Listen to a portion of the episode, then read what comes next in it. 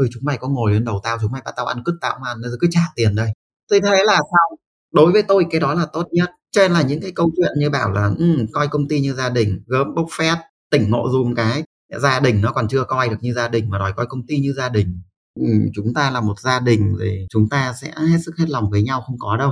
Không có cái gia đình nào kỳ quái như vậy cả. Làm không được cho ao. Nhưng mà nếu như mà chúng ta không nói thật với họ thì đấy thực sự mình nghĩ là có nhiều người đi làm là họ hết sức hết lòng cống hiến ấy, bởi vì họ nghĩ là công ty là gia đình ấy, nhưng làm gì có chuyện đấy. Xin chào, cảm ơn các bạn đã ghé thăm Báo Chấm. Podcast chia sẻ nội dung xoay quanh câu chuyện người viết, người đọc, phát triển bản thân. Đầu host bởi Nam Nguyễn, writer and blogger. Các tập trên kênh chính Báo Chấm Podcast sẽ được phát sóng định kỳ vào lúc 21 giờ mỗi tuần thứ bảy hàng tuần. Đối với kênh phụ làm podcast không Các tập sẽ được phát sóng định kỳ vào lúc 21 giờ mỗi tuần thứ sáu hàng tuần Tất cả đều phát hành trên nền tảng YouTube, hệ thống Anchor các bạn hãy nhớ bật thông báo để không bỏ lỡ bất kỳ tập podcast nào nha. Còn bây giờ, hãy cùng mình phiêu lưu trên chuyến hành trình trải nghiệm với con chữ, khám phá kiến thức mới, học hỏi và phát triển bản thân. Chúc các bạn có thời gian vui vẻ và ý nghĩa cùng ba chấm.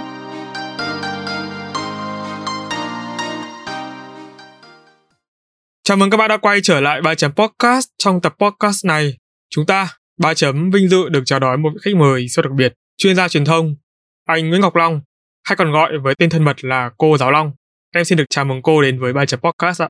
À, xin chào uh, Nam, xin chào tất cả các bạn độc giả của ba chấm podcast. Cảm ơn cô đã đến với ba chấm podcast. Hình như là cô đang đi công tác có phải không ạ? Không, mình đang ở nhà bạn ạ. Em tò mò là cô hay đi nhiều như thế thì nơi nào để lại cho cô nhiều cái cảm hứng, cảm xúc nhất để làm việc? Trường Sa em. Trường Sa. Tại sao ạ? À, tại vì đó là một cái nơi mà mình muốn đến từ rất lâu rồi và mình nuôi cái ý định đấy uh, rất rất rất là lâu và mình luôn mơ ước là một ngày nào đó mình sẽ được đến thế cho nên là khi mà mình đến thì hiển nhiên là nó sẽ để lại cho mình rất là nhiều cảm xúc. Em được biết cô là đã làm công việc truyền thông được hơn 20 năm. Điều gì khiến cô làm một công việc nó lâu đến thế ạ? Làm một công việc nó lâu đến thế thực ra là mình uh, không có những cái nguyên tắc và mình cũng không bao giờ đặt ra cái câu hỏi như vậy ấy chỉ đơn giản là mình thích thì mình làm mình cảm thấy là cái công việc đấy nó uh, giúp mình thực hiện được những cái mục tiêu của mình. Nó đem đến cho mình cái sự vui vẻ thoải mái. Nói chung là quan điểm đây rất rõ ràng là cái gì vui thì mình làm. Còn nếu như là đến một ngày nào đấy mà nó không vui nữa thì chắc chắn là mình sẽ không làm. Còn cái sự vui đấy nó có thể là kéo dài trong khoảng thời gian là một năm hai năm 10 năm hoặc thậm chí là 30 50 năm. Mình không quan trọng cái việc đó. À, em thấy cô ghi ở trên trang cá nhân là đại học trường đời thì em không biết là trước đây cô học uh, là gốc là học marketing ra hay là học trái ngành? Mình học hết lớp 12 à, ở Hải Phòng thì à, mình vào trong Sài Gòn làm việc. Từ khi đấy chủ yếu là mình tự học thôi. Ừ. chứ mình không có học ở trong trường đại học hay là gì hết. Cho nên là cái câu chuyện mà bảo là học marketing thì không có phải sau khi mà học hết lớp 12 thì uh, mình vào Sài Gòn thì mình tiếp tục tự học về lập trình và sau đó thì mình làm lập trình. Và đến khi mà mình cảm thấy là những kiến thức về lập trình này nọ kia các thứ là nó đã đủ rồi nó làm cho mình uh, muốn chuyển qua một cái công việc khác thì khi đấy mình chuyển qua mình làm ừ. truyền thông. Tức là cô tự mày mò từ đầu đến cuối để học. Cô có mentor không ạ? Thực ra là mình hiểu cái nghĩa mà các bạn dùng cho cái chữ mentor nhưng mà theo cái nghĩa mà các bạn đang nói đấy thì là mình không có đâu còn những cái người mà mình thấy rằng là mình học được của người ta thì nhiều lắm bạn ạ, bởi vì bản chất là của một cái người tự học. Phải học từ rất là nhiều nguồn. Học từ sách vở này, học từ internet này, học từ những cái người ờ, làm việc chung với mình, học cả từ những cái bạn học viên của mình. Nói chung là mình gặp ai hoặc là mình đi ngoài đường, mình quan sát một cái sự vật hiện tượng gì đấy thì mình đều có thể học được của người ta hết. Nhưng mà bảo là có một cái người nào đó mà thực sự là kèm cặp mình, chỉ bảo cho mình, trong cái ngành truyền thông này thì không có, trong lĩnh vực lập trình thì có. Ừ làm thế nào để cô không bị đi sai hướng trong quá trình mà cô tự tìm hiểu như vậy? Như thế nào là đi sai hướng hả bạn? Tức là mình lĩnh hội một thông tin nào đó nhưng mà làm thế nào để mình kiểm chứng nó đúng hay không thực ra là cái việc mà kiểm chứng một cái thông tin là đúng hay là không ấy thì uh, mình nghĩ là chắc là nó sẽ không đồng nhất với lại cái việc mà chúng ta nói là đi sai hướng đâu uh-huh. nếu như bây giờ là đặt ra một cái mục tiêu đi là à tôi cần phải học về marketing tôi cần phải học insight hay là tôi cần phải học cái cách làm thông điệp gì đó thì sẽ cho đến một ngày trong cái quá trình mà mình mầy mò và mình học tập và mình tự sửa sai rồi mình tự rèn luyện này kia ấy, thì đến một ngày khi mà chúng ta nhìn lại khoảng thời gian chúng ta đã học cái quãng đường mà chúng ta đã đi ấy, thì chúng ta nhận thấy rằng là lý ra mình có thể đi đến nơi này theo một cái con đường khác nó nhanh hơn nó bằng phẳng hơn nó không có gồ ghề như vậy. Tuy nhiên là bản thân mình thì mình không cho rằng cái việc mà mình đã làm nó là đi sai hướng đâu. Nó chỉ là đi một con đường khác thôi và đi cái con đường đấy nó có thể là trông gai hơn nó có thể là chậm hơn đôi khi là mình còn rẽ ngang rẽ dọc gì đấy. Nhưng mà với cái cách mà của mình đã làm ấy thì nó không bao giờ là đi sai hướng cả ừ. bởi vì là mỗi một con đường đấy thì nó cho mình một bài học riêng. Và mình cũng không bao giờ hối tiếc về cái điều đó. Mặc dù là đôi khi mà nhìn lại ấy ừ thì mình hiểu là có một cái con đường khác gần hơn nhưng mà cái con đường xa hơn kia thì nó cũng cho mình bên cạnh cái việc là đi được đến mục tiêu đấy thì còn trang bị rất là nhiều cái khác cho nên là bản thân mình có thể là đối với mình thôi thì mình không nghi ngại về cái vấn đề đấy và mình cũng không hối tiếc về vấn đề đấy. Cho nên là có thể với mọi người thì họ sẽ định nghĩa như vậy là đi sai hướng còn với mình thì không. Ừ. thế cho nên là một khi mà mình đã xác định là không có cái chuyện là đi sai hướng ấy thì kể cả những cái vấn đề trong tương lai khi mà muốn học mình cũng sẽ vẫn chọn cái con đường đấy thôi. Tôi cứ mầy mò tôi cứ đâm đầu vào. Theo cái cách mà tôi muốn thì cuối cùng tôi sẽ đến được đích và tôi sẽ học thêm được nhiều cái điều thú vị khác nữa em thấy là cô rất là thành công với lĩnh vực truyền thông và được gọi là chuyên gia. Cũng có rất là nhiều, gọi là, học viên và fan hâm mộ. Có bao giờ cô bị áp lực không? Bị áp lực đồng trang lứa thì nó sẽ liên quan đến cái việc cô nhìn lại về cái tốc độ phát triển của mình trong cái quá trình mà cô học cho đến thời điểm thành công như bây giờ. Mình không bao giờ bị áp lực với bản thân mình bạn ạ. Mình không bị áp lực với bản thân mình mình không có cái áp lực kiếm tiền, mình cũng không có cái áp lực thành công. Mình chỉ có một cái mà khiến cho mình không phải là áp lực mà khiến cho mình suy nghĩ khiến cho mình cảm giác không thoải mái lắm. Đấy là cái việc mà mọi người ờ, cứ lên mọi người nói rằng là em rất là hâm mộ cô rồi em rất là yêu quý cô. Thực ra là bản thân mình thì mình nghĩ là mỗi một con người ấy thì họ có rất là nhiều cái hay mà cũng có rất là nhiều cái dở. Cho nên là mình chỉ muốn là các bạn ở trên mạng kể cả những bạn học viên của mình ấy, thì hãy coi mình như là một cái người bình thường và trong đó có những cái điều mà các bạn có thể học được. Và có những cái điều các bạn không nên học thì như thế mình sẽ cảm thấy là thoải mái hơn rất nhiều còn nếu như là các bạn coi mình là một người mà các bạn thần tượng hoặc giống như một idol ấy, cái gì của mình các bạn cũng học theo thì cái điều đó quả thực là rất là nguy hiểm. Bởi vì là có những cái ấy, nó là lựa chọn của mình. Mình lớn rồi chứ mình không phải là con nít.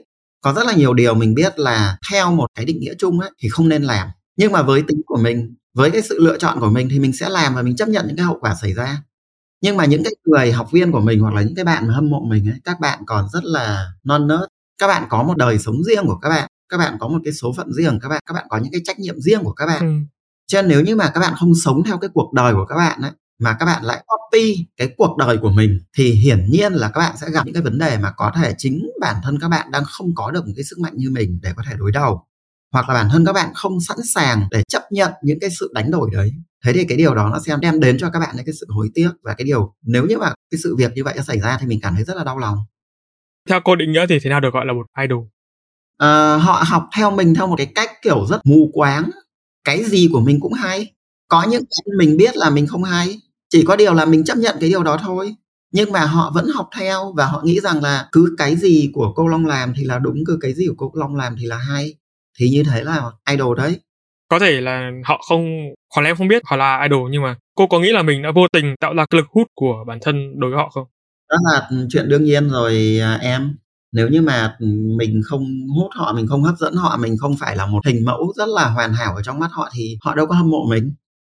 Cái quá trình mà cô nhận ra điều đó thì cô có điểm lại là tại sao mình lại hút họ trong một khoảng thời gian dài như vậy không? Từ một cái người có thể là người không biết gì về cô hoặc là họ chưa thích cô lắm nhưng về sao họ lại cảm thấy yêu mến cô là vì điều gì?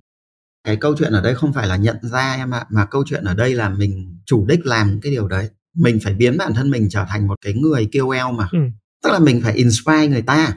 Tuy nhiên là mình cũng ý thức được rất rõ cái việc là nếu như mà mình trở thành một cái người truyền cảm hứng cho họ, một cái người khiến cho họ yêu thích và hâm mộ ấy, thì họ sẽ luôn luôn học theo mình mọi thứ. Mình ý thức được hết tất cả những cái việc đó ý thức từ cái việc là mình sẽ làm gì để người ta thích mình và ý thức được luôn cả cái việc là sẽ đến lúc mà người ta thích mình bất chấp. Ừ. thế cho nên là mình mới tìm mọi cách để mình luôn luôn khuyến nghị và khuyến cáo họ rằng là đừng học theo tôi tất cả mọi thứ. Chứ còn nếu như mà mình không nhận thức được cái điều đấy thì mình đâu quan tâm đến cái việc mà mình vừa mới nói đâu. Ừ. thế thì quay trở lại với lại cái câu hỏi của bạn là khi nào mình nhận ra mình không có nhận ra mà đây là mình chủ đích? Tất cả những cái gì tôi làm là hoàn toàn chủ đích và nằm trong cái sự tính toán của bản thân mình Em hơi bị bất ngờ, bởi vì là trước đây cô nghĩ là chữ xạ tự nhiên hương, hóa ra là cô có chủ đích. Cái sự chủ đích này của cô kéo dài trong hơn 20 năm cô làm nghề hay là nó có một thời điểm nhất định Không, mỗi người à, có một cái tính cách khác nhau bạn ạ.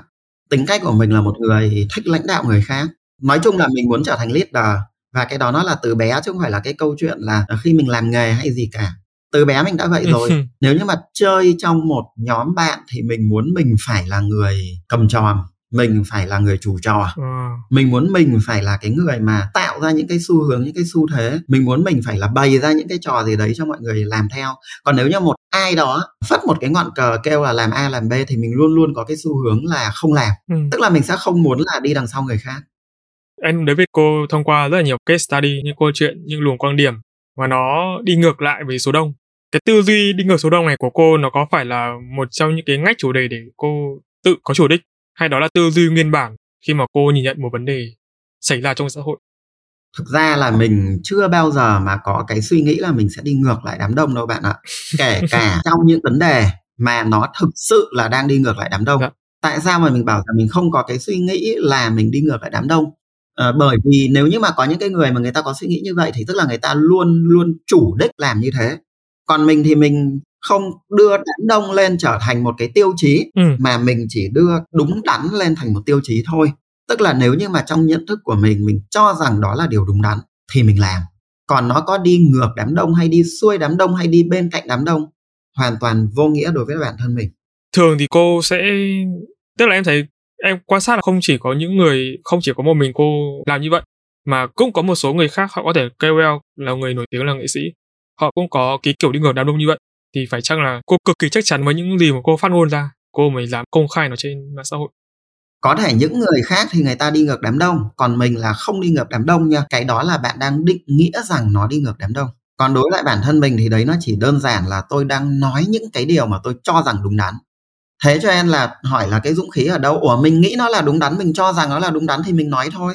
Và bản thân mình cũng không quan tâm đến cái việc là đám đông đang nghĩ gì mà ừ. mình chỉ quan tâm đến cái việc là bản thân mình đang nghĩ gì bản thân mình đang nhận thức gì nó đúng hay nó sai ừ. và nếu như nó là đúng ừ, thì mình phải nói lên cái tiếng nói của mình còn đương nhiên là ừ. một khi mà mình đã nói thì mình sẽ phải gọi là uốn lưỡi 7 lần trước khi nói ấy ừ. mình phải suy nghĩ mình phải đi mình kiểm tra kiểm chứng mình phải làm rất nhiều việc nhưng mà thú thực là ở trên đời này ấy bạn có trách đến đừng có nói là uốn lưỡi 7 lần uốn đến 700 lần thì rồi cũng sẽ có những cái lúc mà thông tin bạn nói ra tự nhiên nó thành sai.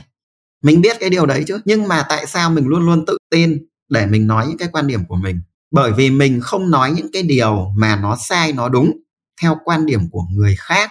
Thí dụ đến một lúc nào đấy ấy, mà nó sai là là sai theo cái quan điểm của người khác hoặc là nó sai theo một cái thực tế khách quan nào đấy thôi. Chứ nó không có sai theo cái con người mình nó không có sai theo cái sự chính trực của mình.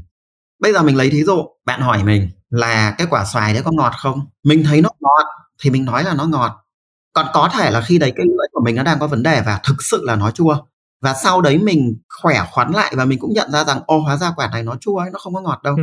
nhưng không sao cả kể cả cái thời điểm mà mình nhận ra là nó chua ấy, hay cái thời điểm mà mình nói rằng nó ngọt đấy thì đấy là hai sự thật. Chứ đấy không phải là cái gì là đúng cái gì là sai cả. Khi tôi nói rằng nó ngọt là tôi đang nói thật vì tôi cảm thấy như thế và đến khi tôi nói rằng nó chua thì cũng vẫn là nói thật. Ừ. và hai cái đó nó hoàn toàn không mâu thuẫn với nhau. Thế cho em là mình không bao giờ mà phải lo lắng về cái việc là mình nói ra là sai. Tôi nói ra chỉ có đúng thôi bởi vì nó đúng với bản thân tôi nó đúng với lại cái nhận thức của tôi ừ. nó đúng với lại cái suy nghĩ của tôi nó đúng với lại cái cảm xúc của tôi. Còn là đối với bạn thì nó có thể không như thế nhưng không có nghĩa là tôi sai. Đúng rồi. Thế cho nên là mình sẽ rất là tự tin vào những cái điều mình nói. Chỉ khi nào là bản thân mình nghĩ một đằng ấy mà mình lại nói ra thành một nẻo ấy thì đối với mình đấy mới là sai trong truyền thông cái định kiến nó được hiểu như thế nào cô có case study nào nó liên quan đến định kiến trong truyền thông mà hệ quả nó tạo ra có tác động tiêu cực đến kết quả của chiến dịch đó không? Định nghĩa thì là một quan điểm của mình về một cái vấn đề gì đấy. Định kiến thì là một cái mà mình bị nhìn theo một cái góc nhìn của số đông, của xã hội. Thế xong rồi là mình coi rằng mọi thứ nó luôn luôn như vậy thì như thế sẽ là định kiến. Thí dụ như là bây giờ bạn thường xuyên à, đọc báo, bạn thường xuyên xem tivi, bạn thấy rằng là những cái người xăm mình là những người xấu rồi là cứ bắt được những cái băng đảng bè phái này kia chụp hình lên trên báo hoặc là quay lên trên tivi thì thấy đa số là xăm mình. Thế thì dần dần dần dần cái đấy nó sẽ ăn vào trong cái suy nghĩ của chúng ta. Một cái định kiến rằng là cứ những cái người như vậy thì họ sẽ là không tốt họ sẽ là hổ báo cáo trốn nhãn hàng thì họ chỉ làm những cái chương trình truyền thông để, thí dụ như là bán hàng, để làm thương hiệu. Chứ còn họ sẽ không bao giờ tự nhiên lại đi tạo ra một cái định kiến gì đấy, chỉ có điều là trong cái quá trình mà họ làm truyền thông ấy hệ quả của các cái hoạt động truyền thông đấy vô tình nó có thể tạo ra những cái định kiến. Thí dụ như là các nhãn hàng mà họ ờ, sản xuất nước rửa chén này, bột giặt này, thì thông thường những cái quảng cáo của họ là sẽ liên quan đến các bà, các mẹ, các chị tức là họ đã vô tình tạo ra một cái định kiến ở trong xã hội rằng cái công việc đấy chỉ dành cho phái nữ tuy nhiên họ không chủ đích làm ra cái điều đó đấy không phải là một cái chiến dịch để tạo ra định kiến ừ. đấy hoàn toàn chỉ là một cái chiến dịch dành cho nhãn hàng thôi ừ. nhưng hệ quả của nó thì có thể tạo ra định kiến ừ. vậy thì làm thế nào để người trẻ khi mà họ mới làm nghề truyền thông họ phải bắt đầu với nghề truyền thông nó không bị ảnh hưởng bởi những cái sự vô tình đó nếu như mà bản thân một cái người trẻ làm truyền thông nhá thì cái quan điểm của mình rất rõ ràng. Không chỉ trong cái câu chuyện của định kiến mà trong tất cả mọi câu chuyện mình luôn khuyên các bạn đấy là hãy tập trung làm và kiếm tiền. Đấy bản thân mình thì mình sẽ rất là thực dụng trong cái việc như vậy. Ừ. mình luôn luôn khuyên người là thôi lo làm đi lo kiếm tiền đi. Chừng nào giàu chừng nào giỏi rồi chừng nào giống như là thành tiên thành phật rồi thì quay lại đi lo những cái vấn đề thiên hạ. Ừ một cái bạn nào đó mà khi mà đã đủ giỏi rồi hoặc là có thể là bạn ấy có cái lý tưởng thì ok khi đấy mình sẽ khuyến khích. Có nghĩa là bạn hiểu được là nếu như chúng ta đi chúng ta lo cái chuyện quá bao đồng như vậy thì chúng ta sẽ ít tiền đấy ít thành công hơn đấy. Ừ, ok nếu đã chấp nhận như vậy thì đầu tiên là bây giờ mà muốn tránh được cái việc đó thì bạn phải biết nó là cái gì. Nếu như mà cuộc đời bạn bạn chưa từng bao giờ biết được rằng là có một cái thứ gọi là định kiến thì làm sao có chuyện bạn né nó được rồi tiếp theo là bạn phải hiểu là định kiến là gì. Ừ. rồi bắt đầu là mới đến cái việc là ừ thế thì làm sao để mà né được những cái định kiến. Bản thân là chúng ta phải biết cái cách tạo ra nó thì chúng ta mới tránh được nó. Vậy thì cái định kiến và cái người ta gọi là dán nhãn kiểu người già thì cổ hủ này bây giờ gen z người ta hay nói gen z thế nọ thế kia nhảy việc lung tung làm việc không có quy củ đặt cảm xúc vào quá nhiều. Theo cô là cái sự dán nhãn đấy nó ảnh hưởng như thế nào trong xã hội hiện nay đấy là định kiến. Còn cái việc mà mình gọi là dán nhãn hay này kia các thứ thì bản thân mình nghĩ rằng đấy chỉ là cái cách gọi thôi. Còn cái thứ bạn đang nói thì là định kiến. Có thể là bởi vì là người ta nghe được những cái câu chuyện như vậy, người ta đọc được những cái câu chuyện như vậy và đến khi nó đủ nhiều thì người ta sẽ có cảm giác rằng là tất cả mọi thứ luôn như thế. Đúng kiểu một lời nói dối thì là lời dối, còn một trăm lời nói dối thì là một lời thật, đúng không không nôm na gần gũi và dễ hiểu. Là bây giờ giả sử như giờ các bạn được tiếp cận cái thông tin từ những cái nguồn nào? Tv báo chí mạng xã hội bạn bè. Ví dụ như vậy. Ừ. thế thì nếu như mà bạn lên tv bạn coi mà bạn thấy là toàn những cái câu chuyện nói về các bạn gen z nhảy việc ừ. trong khi là có một tỷ bạn gen z khác không nhảy việc thì người ta không nói. Nhưng mà người ta chỉ nói vào những cái câu chuyện các bạn gen z nhảy việc. Thế thì tức là khi bạn tiếp nhận thông tin qua truyền hình bạn chỉ nghe cái thông tin như vậy bạn không nhìn được cái phần còn lại thì dần dần nó sẽ tạo cho bạn một cái định kiến. Cũng tương tự như vậy ở một môi trường khác là mình chơi với một ai đó giả sử đây giờ tôi nói là mình chơi với lại 100 bạn Gen Z thì 90 bạn đâu có nhảy việc mà không nhảy việc thì người ta đâu có nói với mình không nhẽ bây giờ tự nhiên mỗi ngày người ta lên mạng người ta post lên một câu là ê chúng mày ơi tao vẫn chưa nhảy việc điều đó không có không không có. Ừ. nhưng người nào mà nhảy việc thì người ta sẽ lên người ta nói ôi hôm nay buổi làm việc cuối cùng ôi mình chuyển công việc rồi. Thì tức là bạn luôn nhìn thấy những cái điều như thế nhưng mà bạn không nhận thức được rằng là cái phần còn lại của nó thì cái tỷ trọng lớn hơn rất nhiều và người ta không nói ra. Thế thì mình chỉ nhìn vào những cái người ta nói ra thôi và cuối cùng là mình bị một ừ. cái định kiến là ồ mọi thứ đang như vậy. Đối với góc nhìn của cô thì cái việc mà nhảy việc nó có phải là một cái gì nó quá là kinh khủng không? Em thấy là người ta đánh giá Gen Z nhảy việc là một cái gì nó rất tiêu cực ấy. Tức là mọi người luôn luôn nhìn vào cái mặt tiêu cực còn cái mặt tích cực thì ít khi nhìn thấy. Chủ nghĩa của mình nó là chủ nghĩa cá nhân bạn ạ chủ nghĩa cá nhân tức là mình rất là tôn trọng cá nhân. Thế thì nếu như một cái bạn nào đó bạn ấy ừ. nhảy việc thì phải xem xem là bạn ấy được cái gì uh bạn ấy được cái lợi gì à, và bạn ấy chịu thiệt hại những cái gì và cuối cùng thì bạn ấy là người quyết. Uh cho nên là trong mọi trường hợp dù là cái lợi ít hơn so với lại cái hại nhưng mà bạn ấy chọn cái điều đó thì như thế là có lợi rồi. Cái lợi lớn nhất là mình được sống theo những cái điều mình muốn. Cho dù là những cái điều đấy nó có thể gây ra những cái vấn đề phương hại đến mình và bản thân tôi tôi luôn luôn lấy cái hình ảnh của cái bạn Aiden Webb á, là một bạn người Anh đi qua Việt Nam mình xong rồi lên trên ờ, vùng cao Hà Giang Sapa gì đấy uh, leo núi bị tai nạn bị chết á. Thế thì cái câu chuyện mà bạn ấy chết như vậy thì tất cả mọi người đều ôi đấy thằng đấy nó đi nó leo núi mạo hiểm rồi này nọ kia các thứ nó chết nhưng mà bản thân mình luôn luôn nghĩ rằng là bạn ấy đã được sống một cái quãng đời với lại đam mê của bạn ấy và bạn ấy được chết với cái đam mê của bạn ấy. Thế thì có gì đâu mà mà tệ có thể là bản thân người ta người ta cảm thấy rất là hạnh phúc. Còn nếu như mà cuộc đời các bạn, cả một đời các bạn sống trong những cái nó an toàn, nó bình thường, mặc dù các bạn rất muốn một lúc nào đó mình nhảy dù, một lúc nào đó mình lướt ván, mình lặn xuống dưới gọi là biển sâu, nhưng mà bạn sợ và bạn không làm, thế thì chắc gì cuộc đời của bạn đã hạnh phúc hơn người ta đâu cho nên là với phần là chủ nghĩa cá nhân như vậy thì mình cho rằng là một cái bạn Gen Z bạn ấy nhảy việc và sau đó bạn ấy phát hiện ra rằng là hóa ra là mình chưa suy xét cho nó đúng uh-huh. và mình đã chỉ nhìn vào những cái được mà mình không nhìn vào cái mất và bây giờ mình hối tiếc thì khi đấy là sai còn nếu như mà bạn đã suy nghĩ rất là rốt ráo rồi đủ mọi khía cạnh rồi và cuối cùng bạn ra một cái quyết định và bạn chấp nhận những cái điều có thể xảy ra thì tại cái thời điểm đấy tại cái thời khắc đấy uh-huh. bạn đã làm được một cái việc thật tuyệt vời cho bản thân mình và đến một nào đó khi mà bạn già rồi bạn quay trở lại bạn nhìn bạn sẽ không hối hận vì cái điều đấy đâu. Ừ. thế cho nên là mình sẽ gom hết tất cả các cái bạn Gen Z lại dưới một cái danh từ chung là Gen Z nhảy việc thì thế nào. Mà câu chuyện ở đây là từng người thôi. Uh-huh. bạn ấy cảm thấy đúng thì nó là đúng. Uh-huh. và bạn ấy sai thì nó là sai. Đơn giản là như vậy. Nhắc đến uh, nhảy việc em lại có một câu hỏi vừa nảy ra trong đầu. Tức là về cái sự ổn định ngày xưa khi mà thế giới nó vẫn còn bình yên hơn bây giờ.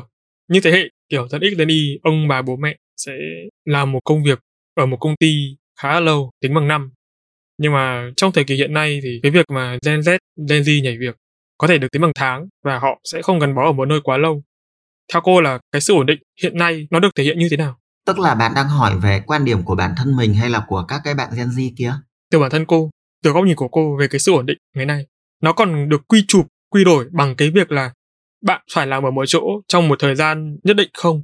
Hay là nó sẽ được thể hiện ở một cái yếu tố khác để đem lại cái sự ổn định cho cuộc sống cho thế hệ ngày nay? Ừ, hiểu. Cái quan điểm của mình về sự ổn định. Bây giờ chúng ta nói như thế này này. Nếu như mà chúng ta nói đến cái sự ổn định là cái việc làm ở một cái doanh nghiệp hoặc là làm một cái công ty và không có thay đổi thì bây giờ mình đặt ra cái câu hỏi là thế ổn định để làm gì? Uh-huh. Theo bạn thế cuối cùng ổn định là để làm gì? Là để kiếm tiền thôi chứ để làm cái gì? Ờ thì đấy thì kiếm tiền để phục vụ cuộc sống nhưng bạn cũng có thể phục vụ những cái nhu cầu khác bản thân mình thì mình cho rằng là cái việc mà các bạn ấy gắn bó với một cái nơi nào đó để à, có tiền để cuộc sống ờ, trôi qua một cách nó nó không có nguy hiểm ấy không có cái bất chắc gì đó xảy ra. Thế thì với cái mục tiêu như vậy vì là bản thân mình là mình hay đi mình quan tâm đến những cái nguyên lý và công thức á cho nên là nếu như mà nói đến cái việc là nguyên lý thì mình không thể lửng lơ ở cái chỗ là làm một nơi thì gọi là ổn định ừ. mà mình sẽ là ừ thế ổn định để làm gì và có bao nhiêu cách để đảm bảo cái việc ổn định đấy ừ. thế thì nếu như mà nói đến cái việc là à tôi muốn ổn định tức là tôi có một cái cuộc sống mà tôi không bị những cái bất chắc nó xảy ra tôi không bị gọi là hết hồn một cách bất ngờ ấy. Ừ. thì cái câu chuyện ở đây không phải là bạn làm ở đâu mà câu chuyện thứ nhất là có tiền không bây giờ làm ở đâu cũng được có đầy tiền thì chả có cái gì nó ụp xuống đầu mình được cái thứ hai là bạn có sức khỏe không? Đúng cái rồi. thứ ba là bạn có cái kỹ năng để mà đối phó lại các cái tình huống không? Và cái thứ tư là bạn có cái bản lĩnh ở trong con người của bạn. Hai cái đó là khác nhau nha. Thế thì cái tiền với cái sức khỏe nó dễ hiểu rồi mình không có nói. Nhưng mà tại sao mà mình nói rằng là phải có kỹ năng? Ừ. bởi vì trong cuộc sống chúng ta gặp rất là nhiều bất chắc nhất là trong cái xã hội bây giờ không ai biết được ngày mai điều gì xảy ra hết trơn đó ừ. thì khi mà gặp những cái bất chắc như vậy ấy chúng ta có kỹ năng mà tức là mình học được mà. Ừ. học được cái cách để mình bình tĩnh mình học được cái cách để mình tháo gỡ mình xử lý các vấn đề. Đó là kỹ năng đấy. Khi mà có cái kỹ năng đấy ừ thì cái gì nó xảy ra thì mình cứ thế mình đi mình xử lý thôi. Còn cái cuối cùng là sao? Trên đời này không phải vấn đề gì bạn cũng xử lý được nhá Ừ. Bây giờ bạn bảo là bạn mất một cái boss bạn xử lý được, bạn mất một cái xe bạn xử lý được, bạn mất bố mất mẹ bạn làm sao xử lý được. Thì khi đấy là phải dựa vào cái bản lĩnh, phải dựa vào cái bên trong cái nội tâm con người bạn có đủ vững vàng để vượt qua hay không. Thế thì khi mà chúng ta có đủ bốn yếu tố như mình vừa nói đấy thì chắc chắn là chúng ta chẳng sợ một cái gì xảy ra trên cuộc đời này cả. Uh-huh. Và khi đó cái việc là làm một nơi hay làm một chỗ hay là làm một công việc hay là duy trì mức thu nhập đâu quá quan trọng bây giờ tôi có thể thu nhập là 10 tỷ một tháng. Nhưng nếu như mà tôi có được bản lĩnh con người của tôi thì bây giờ tôi có tụt xuống còn 10 nghìn một tháng tôi có ăn đói mặc khát tôi cũng thấy bình thường. Thế thì khi đấy cuộc sống tôi có ảnh hưởng đâu? Ừ. đấy chính là sự ổn định. Sự ổn định nó đến từ những nội tại bên trong như vậy. Theo cô là cái sự ổn định trong kết nối nó thể hiện như nào? Ở trên đời này nó không có cái gì ổn định đâu bạn ạ. Đấy câu chuyện là nếu như mà mình muốn có được một cái sự ổn định thì mình phải hiểu rằng trên đời nó không có gì ổn định vô thường mà đúng không? Cái gì nó cũng có thể xảy ra hết trơn á. Trong niềm vui thì sẽ có nỗi buồn và trong nỗi buồn thì sẽ có mầm mống của niềm vui. Bây giờ nếu như bạn có một cái cuộc hẹn đi chơi và bạn rất là vui mừng vì trời nắng thì hiển nhiên là trong cái sự vui mừng đấy nó đang ẩn chứa một cái mầm mống của nỗi buồn là nó bất chợt đổ mưa. Chính vì bạn thấy trời nắng mà bạn vui ấy, thì khi mưa bạn mới buồn. Chứ còn nếu như mà một người mà người ta thấy trời nắng người ta không vui thì mưa người ta cũng chả buồn thế cho nên phải hiểu rằng là mọi thứ ở trên đời nó là vô thường. Nó chẳng có cái gì là cố định cả. Cái gì nó cũng có thể thay đổi đúng không ạ? Một cái giây trước bạn như thế này một giây sau bạn khác rồi. Thế cho nên là khi mà chúng ta hiểu rằng là mọi thứ nó đều có thể bất ổn định thì hiển nhiên là một mối quan hệ nó cũng làm sao mà có sự ổn định được. Và khi chúng ta hiểu rằng một mối quan hệ nó không ổn định đấy thì đấy chính là lúc mà chúng ta sẽ ổn định đấy Vâng ạ, và đến đây thì xin phép các quý thính giả là nghe một phút quảng cáo về kênh podcast thứ hai của Ba Chấm. Đây là Làm Podcast Không. Alo alo, bạn ơi biết gì chưa? Ba Chấm đã có một kênh phụ mang tên Làm Podcast Không rồi đó. Làm Podcast Không là nơi Ba Chấm chia sẻ những kinh nghiệm, kỹ năng được đúc kết từ quá trình trải nghiệm của kênh kể từ khi thành lập cho đến thời điểm hiện tại. Dựa trên giá trị thật từ trải nghiệm thật, Ba Chấm mong muốn mỗi quý thính giả khi lắng nghe kênh sẽ có thêm kiến thức, động lực để xây dựng và phát triển kênh podcast cho riêng mình. Còn chần chừ gì nữa, tìm ngay tên kênh và nhấn nút cho thông báo để không bỏ lỡ bất kỳ tập podcast nào nha. See ya! Em tin là cả cô và em và cũng như nhiều người khác là sẽ có những mối quan hệ tự nhiên mất kết nối. Đó có thể là những mối quan hệ từ ngày xưa khi mình còn là bạn bè của nhau vì một cái lý do người ta vẫn nói là cuộc sống tôi phải làm việc của tôi, anh phải làm việc của anh. Chúng ta không còn dành được nhiều thời gian cho nhau nữa. Trừ khi chúng ta có đem lại cho nhau quyền lợi nhất định. Thế vẫn luôn luôn băn khoăn, có thể ra em quá là ngây ngô, nhưng em vẫn luôn băn khoăn đấy là phải chắc là cứ phải có quyền lợi thì chúng ta mới đến được với nhau? Trong một cái xã hội nó vận chuyển, nó biến chuyển nhanh như hiện nay, ai ai cũng chăm chăm để kiếm thu nhập, để khắc phục lại những cái năm kinh tế đã bị suy thoái bởi covid và ngay cả hiện tại nữa. Thì làm thế nào để chúng ta có thể giữ được cái kết nối đó không cần bền chặt thôi nhưng mà nó không bị biến mất? Mình chưa bao giờ đi gây dựng quan hệ kể cả là ngày xưa hay ngày nay. Và mình cũng rất là anti cái việc là gọi là đi xây dựng quan hệ. Mình chỉ uh, sống uh, nó rất là hồn nhiên như cây như cỏ thôi. Mình thấy một người mà mình thích thì là mình thích. Mình thấy yêu họ là yêu họ mình thấy quý họ là quý họ. Mình muốn chạy đến ôm họ mình muốn nói với họ những cái điều gì đó ừ. tốt đẹp thì mình nói. Chứ nó ừ. không bao giờ dựa trên một cái việc là à tôi đang muốn có một cái mối quan hệ gì đó với bạn và tất ừ. cả những cái mối ờ, quan hệ mà mình có những cái kết nối mà mình có thì nó cũng đều hồn nhiên và chân thật như vậy thôi. Nếu như một lúc nào đó mà người ta thấy là yêu thương mình thì người ta nói là yêu thương mình mà người ta hết thấy như thế thì thôi mà người ta bận thì cũng thôi. Mình không bao giờ có vấn đề gì với lại những cái việc đấy cả và bản thân mình cũng hành xử với mọi người theo cách như thế. Mình không có cái khái niệm là người này quan trọng đấy người này nhiều tiền đấy người này có thể là một cái khách hàng tương lai đấy lo mà chăm sóc họ đi. Không. Ừ. mình không làm cái điều đấy. Nếu như bạn không có một cái gì đấy khiến cho tôi thực sự từ trong lòng tôi phát sinh một cái mong muốn là muốn gần gũi với bạn muốn yêu thương bạn muốn chỉ một bàn tay một cái vòng tay ra để ôm với bạn thì tôi sẽ không làm. Còn quay trở lại mà bạn bảo rằng là có phải là người ta cứ phải có một cái quan hệ người ta đến với nhau vì một cái lợi ích gì đấy hay không? Đương nhiên không có lợi ích thì đâu có làm. Chỉ có điều ở đây là dường như là bạn đang định nghĩa cái lợi ích đấy là gắn với lại vật chất nó đang gắn với lại tiền. Mình khi mà mình nói như vậy là mình có phát sinh cái mong muốn thì mình làm. Đấy cũng là lợi ích mà. Mình làm cái điều đó là mình có lợi đầu tiên mà. Mình nhìn thấy một cái người đó quá dễ thương đi.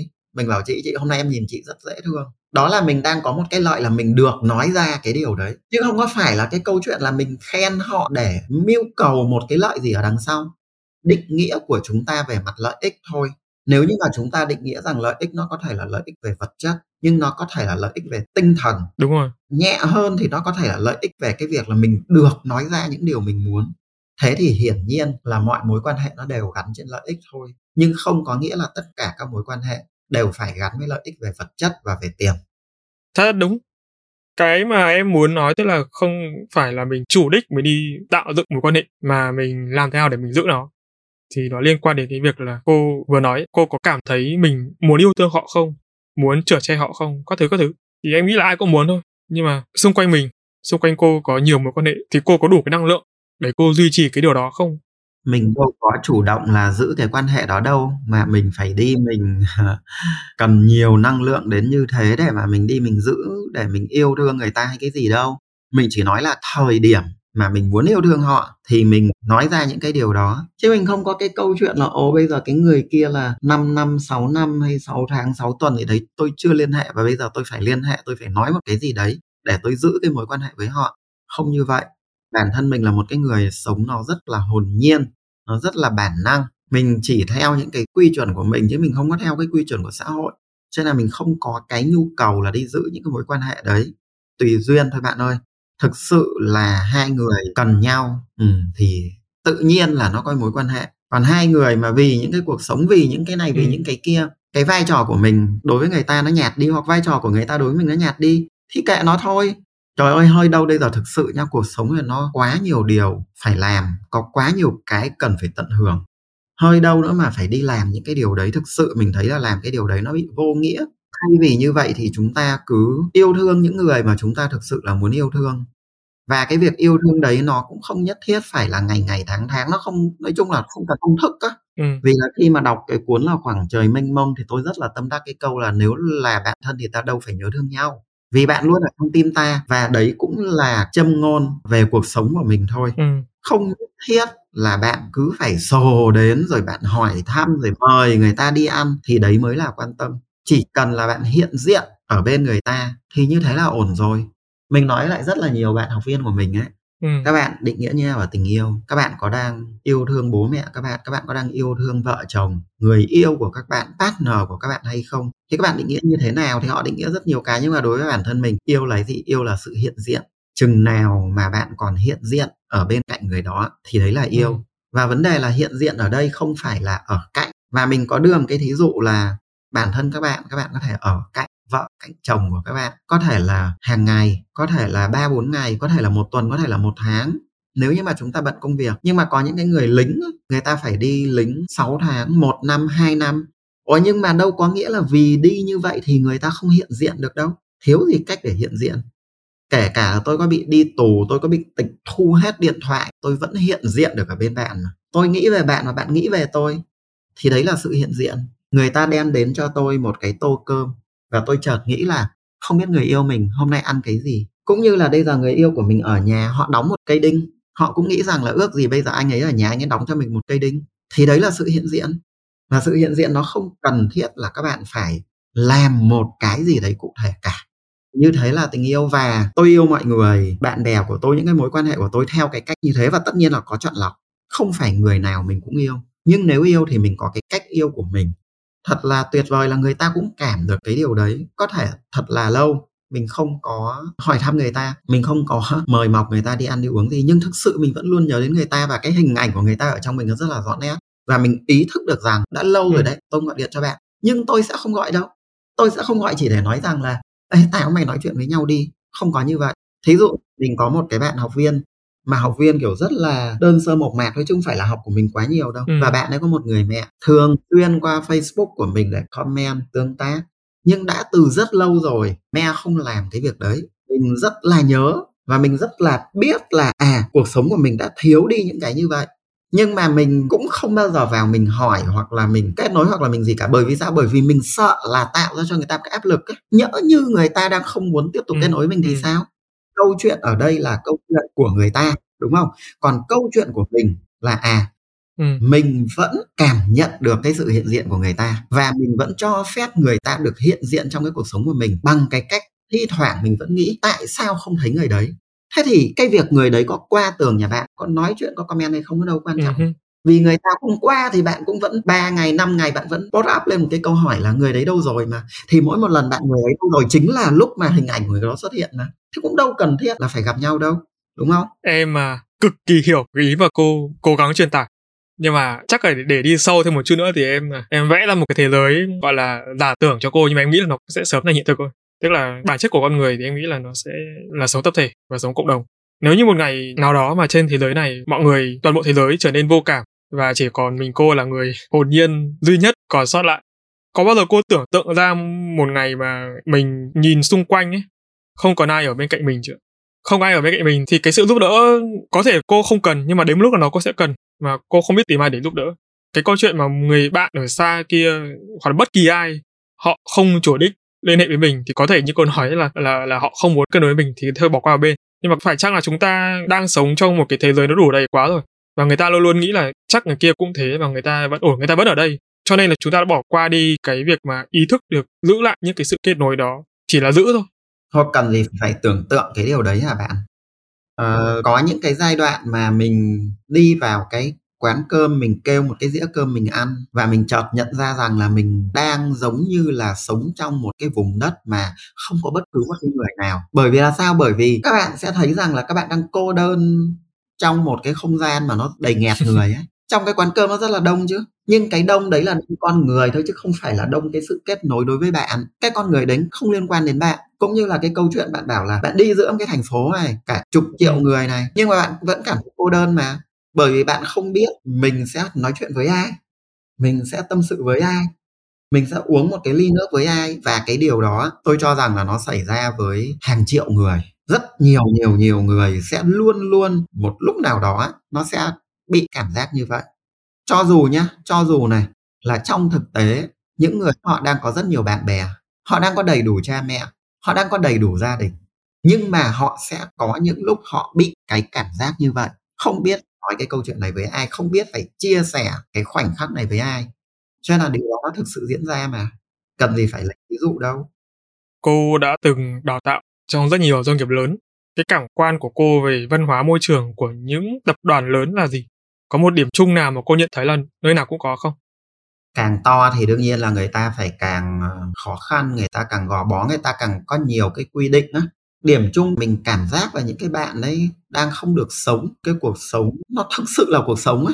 Mình cảm giác như là họ là những mắt xích ở trong một cái dây chuyền sản xuất họ giống như là những cái hình nhân thế mạng, họ giống như là những cái con robot được đặt vào trong một cái quy trình gì đó và họ rất hạnh phúc vì cái điều đấy nhưng mình thì không, mình sẽ không bao giờ mình chấp nhận một cái cuộc sống như vậy và một cái cuộc sống mà phải sống theo ý người khác ấy.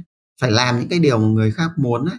càng là doanh nghiệp to càng công ty to, thì nó đều như vậy chỉ có điều là nó được ngụy trang dưới những cái nó kiểu viên kẹo bọc đường ấy nếu như bạn sống ở trong công ty nhỏ thì bạn cũng vẫn phải làm những cái điều mà ông chủ đó muốn chỉ có điều là họ chẳng cần phải ngụy trang gì họ quăng cho bạn một ít tiền 5 triệu 10 triệu và mày làm đi không làm được thì mày ao ừ. còn mày làm thì tức là mày trở thành một bộ phận ở trong một guồng máy của công ty thôi chứ có gì đâu với một cái công ty to hơn thì ngoài cái 5 triệu 10 triệu đấy thực ra không phải 5 triệu 10 triệu mà sẽ là 50 triệu hoặc 500 triệu ừ. Ừ, tiền nhiều nhưng rồi cộng thêm những cái benefit khác được đi du lịch ừ. được ăn được chơi ừ. uh, được một môi trường xịn sò nhưng tất cả những cái điều đấy đối là bản thân tôi nó đều chỉ là những cái công cụ thôi. Để cuối cùng thì chỉ là để giữ cái con ốc đấy ừ. trong cái bộ máy đấy để cho mọi thứ nó đừng có bung ra thôi. Đối với mình cái việc mà đi làm ở trong công ty mà theo cái kiểu như thế nó không thực sự là sống ấy. Nếu như mà ngày hôm đấy tôi muốn vui tôi phải được vui. Ngày hôm đấy tôi muốn buồn tôi phải được buồn. Thì ừ. như thế là sống. Ừ. thì đây cảm nhận chung nhất thì là như vậy đương nhiên ở đây mình chỉ nói đấy là cái cá nhân mình thôi chứ còn chính những cái người trong cuộc có thể họ đang rất happy bởi vì họ có những cái quan điểm sống nó không giống như mình. Ừ. em nghĩ là cô không không không happy lắm tại vì là em uh, có trải nghiệm rồi cho nên em mới hỏi cô cái câu đấy. Nhưng mà cô đã đào tạo trong doanh nghiệp nhỏ chứ doanh nghiệp lớn doanh nghiệp nhỏ gì mình cũng làm hết rồi bạn ạ. Thế thì theo cô làm ở đâu thì mình mới được sống một cuộc đời đúng nhá nếu như không phải trong các doanh nghiệp thực ra là doanh nghiệp nhỏ hay doanh nghiệp lớn thì mình đều cảm giác là các bạn ấy đang không được sống một cuộc sống đúng nghĩa. Nhưng mà ở cái doanh nghiệp lớn ấy, thì nó, kiểu, nó nó nhiều trò hơn ấy. nó cao túng tâm lý tốt hơn. Còn ở cái doanh nghiệp nhỏ thì người ta cũng đâu có nhiều tiền và đâu có nhiều trò để mà làm những cái đấy đâu. Thế cho nên là mình cảm nhận là doanh nghiệp nhỏ thì cũng là không được sống một cuộc sống đúng nghĩa đâu, nhưng mà cảm giác là nó vẫn happy hơn về cái mặt bản thể ừ. cá nhân ấy, thì mình cảm giác nó happy hơn. Bởi thí dụ như là bây giờ là bạn muốn nghỉ thì ở doanh nghiệp nhỏ chắc là bạn kiểu nghỉ dễ hơn đấy. Cái hậu quả mà bạn gánh ấy nó cũng chẳng lớn. Nhưng mà ở doanh nghiệp to kia là lớn đấy. Nhiều khi bạn sẽ nghĩ rằng là nếu như mà mình cố tình làm như vậy có thể mình bị mất đi rất nhiều quyền lợi ấy thì dẫn đến là bạn kiểu tự kiểm duyệt luôn. Bạn chả dám làm. Còn ở doanh nghiệp nhỏ kia thì mình cứ thực cùng lắm là nghỉ việc. Thì chính cái đấy nó đem đến cho các bạn làm ở doanh nghiệp nhỏ một cái sự thoải mái nhiều hơn chắc đấy là lý do vì sao mà bây giờ cô mở ra một cái doanh nghiệp riêng đúng không ạ? Quá khó để tìm ở một doanh nghiệp khác đáp ứng đủ cho mình cả hai cái tiêu chí, cả tiền và sự thoải mái, tôn trọng. Do mình mình quyết thôi, bây giờ thí dụ như là mình đặt ra một cái mục tiêu là mình muốn cái gì và đâu là cái thứ quan trọng ở trong cuộc sống của mình.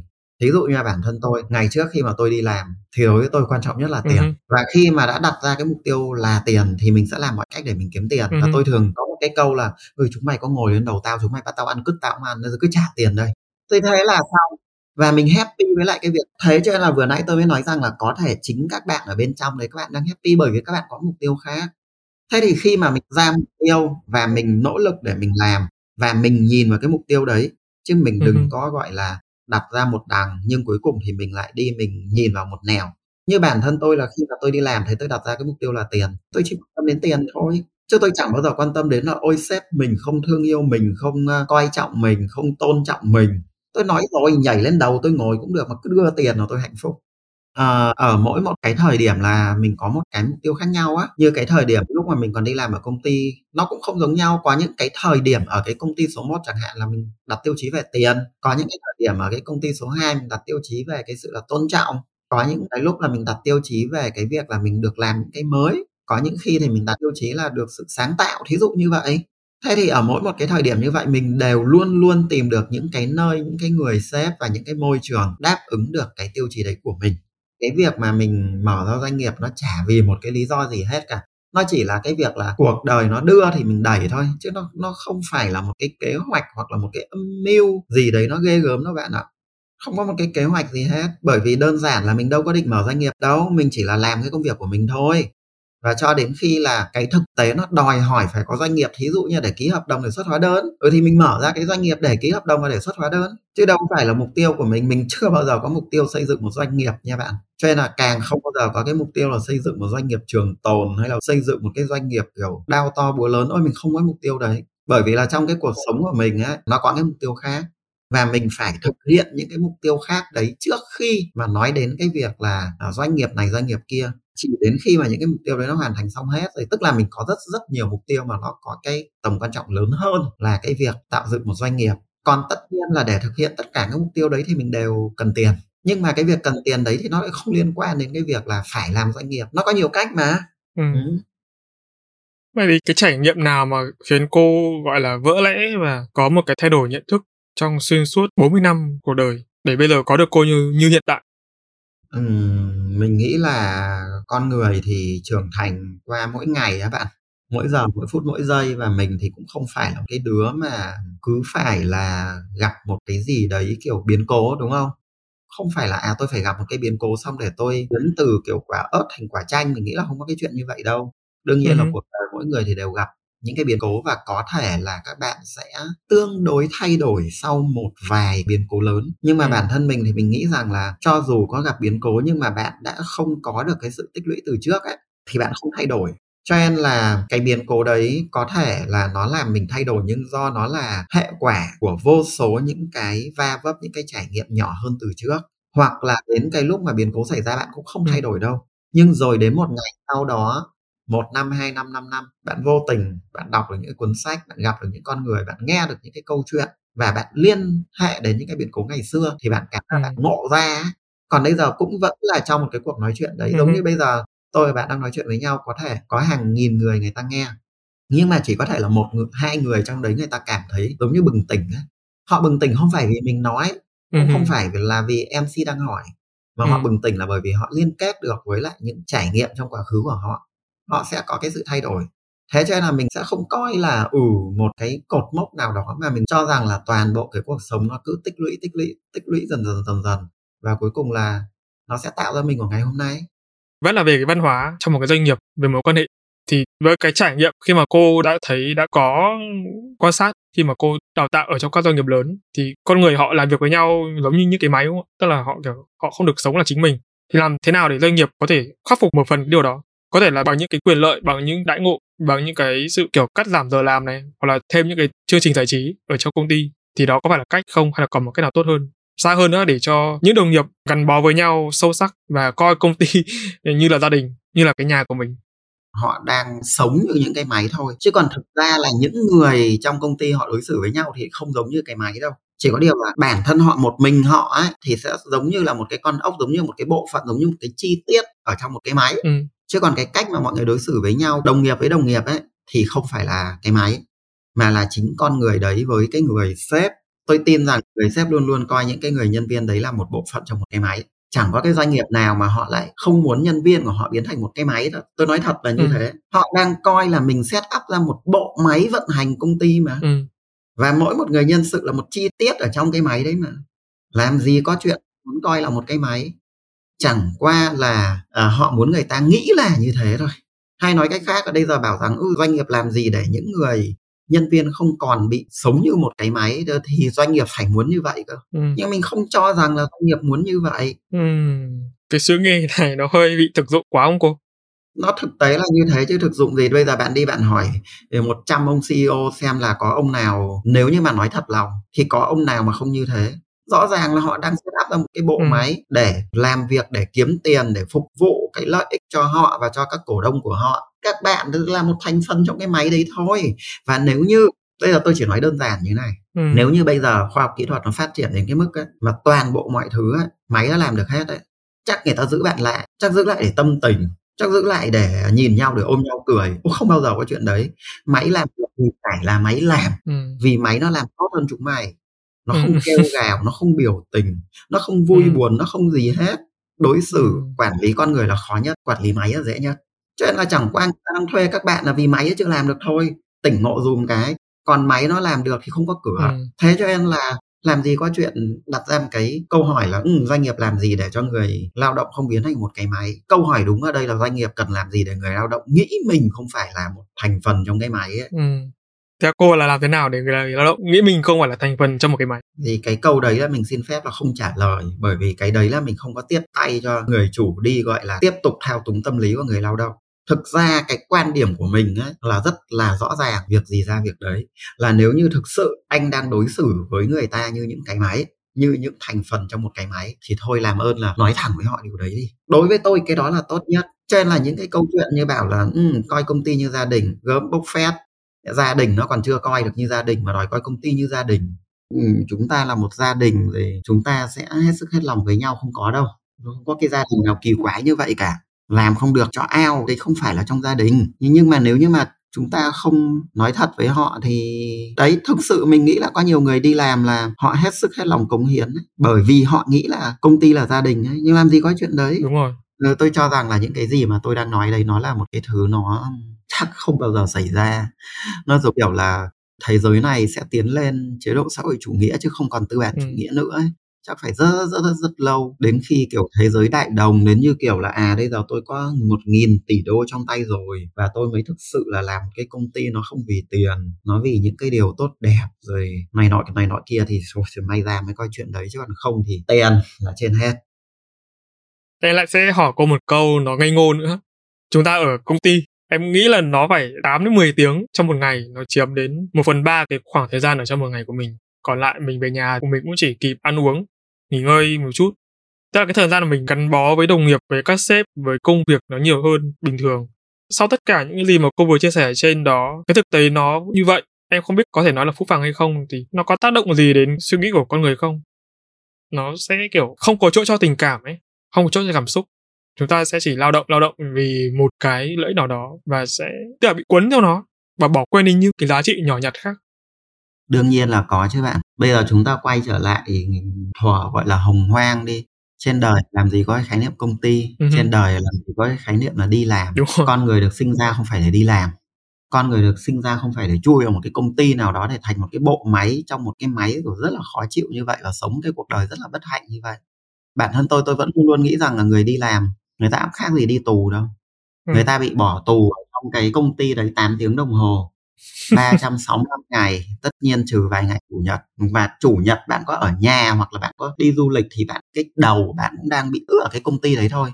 Đấy là đi tù chứ. Và cả một cái cuộc đời bạn dành cho hết công ty đến công ty kia thời gian dành cho gia đình đâu thời gian dành cho bố mẹ đâu thời gian dành cho con cái đâu. Tôi thấy đó một cuộc sống vô cùng là bất hạnh. Trong khi con người được sinh ra không phải với một cái thiết kế như vậy con người được ra là ừ. bước ra buổi sáng bước ra khỏi nhà đi ra suối uống nước ừ. rồi ăn những cái cây cái quả cái gì đấy hò nhau đi bắt con nai con heo con gì đấy rồi ăn rồi tối thì ngủ rồi nhảy múa ừ. thế thì tại sao mà nó lại như thế à bởi vì nó có những cái con người mà họ có những cái ước mơ họ có những cái gì đấy rất là to tát và họ rất giỏi trong cái việc là chiêu dụ những cái người khác cùng thực hiện cái ước mơ đấy với họ thực ra là giúp họ thực hiện ước mơ đấy thôi và chúng ta thì cũng có những cái mưu cầu ở trong cuộc sống và tất nhiên là bao gồm cả những áp lực trong cuộc sống nữa. Cái mưu cầu ở đây như tôi nói là cái gì? Muốn có xe, muốn có nhà, muốn có điện thoại xịn, muốn có tiền thì dẫn đến cái việc tao cũng phải lao vào đấy để chấp nhận là làm công ăn lương cho người ta với những cái giấc mơ về những cái số tiền nhiều hơn nhiều hơn nhiều hơn nữa. Nhưng ngoài ra thì thực sự là chúng ta cũng có cái áp lực. Nếu như mà bệnh tiền đâu mà chữa, nếu như mà con đi học tiền đâu mà đóng thế cho nên là dường như là chúng ta bị rơi vào một cái cuộc sống nó không có lối thoát, là mình cứ phải, gọi là, nai lưng ra để mà mình kiếm tiền nhiều hơn nhiều hơn nhiều hơn nữa. Và từ đấy mình mất đi những điều tốt đẹp mà lý ra mình phải có. Mình mất đi những khoảnh khắc quý giá mà mình phải có. Và nó cứ lặp đi lặp lại, lặp đi lặp lại như vậy. Càng, gọi là, có những cái nỗi lo sợ kia thì càng lao vào kiếm tiền, mà càng lao vào kiếm tiền thì lại càng bị mất mát nhiều hơn. Không có lối thoát còn hiển nhiên là ừ có một vài người có một vài cách mà để thoát ra được là một là tự mình kiếm tiền. Mà khi mà tự mình kiếm tiền đấy thì làm ơn là hãy nhớ lại ngày trước đấy mình cũng bị những cái khó khăn như vậy mình cũng bị mất mát những cái trong cuộc sống như vậy thì làm sao đấy? Làm ra một cái doanh nghiệp. Nếu làm doanh nghiệp thì làm ra một cái doanh nghiệp ừ, kiếm tiền. Nhưng mà làm ơn là cũng đừng cướp hết những cái cuộc sống của những cái người viên ở trong công ty của mình còn nếu mà làm freelance ôi thì quá tốt rồi. Làm freelance coi như chẳng ảnh hưởng cuộc đời ai. Còn cái cách thứ ba nữa là cái gì? À, chấp nhận buông bỏ. Chấp nhận là à, sống một cuộc sống tối giản. Chấp nhận sống một cái cuộc sống mà không cần tận hưởng quá nhiều. Thì rõ ràng bây giờ các bạn không cần tận hưởng quá nhiều thì các bạn sẽ không phải làm quá nhiều không bị mất quá nhiều thời gian. Và dành cái đó cho gia đình. Còn với những cái mà nó kiểu là nguy cơ mà có thể xảy ra thì mình phải có một cái giai đoạn để mình kiểu tích lũy ấy, để mình phòng tránh. Nhưng thực sự nhá là nếu như mà nói đến những cái nguy cơ những cái này nọ kia xảy ra ấy, thì chắc là nó không cần đến quá nhiều tiền. Đến cái mức mà những người ta cứ phải đi kiếm trăm tỷ nghìn tỷ và lao vào những cái cuộc thực sự tôi cảm thấy rất là vô nghĩa. Ra là bạn bè của mình có những người mà người ta có trong tay vài trăm tỷ vài nghìn tỷ vài chục nghìn tỷ luôn. Nhưng mà mình cảm giác cuộc sống của họ thật là bất hạnh ấy. nếu mà so với mình họ chẳng có gì ngoài tiền. Tức là họ không có thời gian cho bản thân họ không có thời gian để ăn, không có thời gian để ngủ, không có thời gian để thể dục, chứ đừng có nói đến cái việc là cho gia đình hay cho bố mẹ hay cho họ hàng, cái điều đó chắc là quá xa xỉ. Thế bản thân tôi, buổi sáng tôi dậy, tôi chơi với chó, ít nhất tôi vẫn còn thời gian chơi với chó. Kể cả cái việc chui vào chuồng chó, tôi hót với đúng cất cho nó, tôi cũng cảm thấy hạnh phúc nữa, vì tôi làm được cái điều đấy. Còn ông tỷ phú các ông đâu làm được. Sau đó tôi thảnh thơi, tôi đi bộ cả tiếng đồng hồ tôi ngắm cây ngắm hoa ngắm cỏ tôi làm những cái điều tôi thích. Nói chung tôi được làm tất cả những cái điều tôi thích và tôi cảm giác tôi đang được sống một cuộc sống đúng nghĩa. Tất nhiên ừ. là mình không bị cái kiểu là tôi đang sống một cuộc sống đúng nghĩa và tôi không có tiền tôi vẫn có tiền. Cảm giác là mình hạnh phúc ừ. hơn những người kia. Chỉ có điều mình không nhiều tiền ừ. bằng họ thôi. Nhưng mà em thấy là rồi cái này cô tự nhận là cô không có nhiều tiền bằng họ.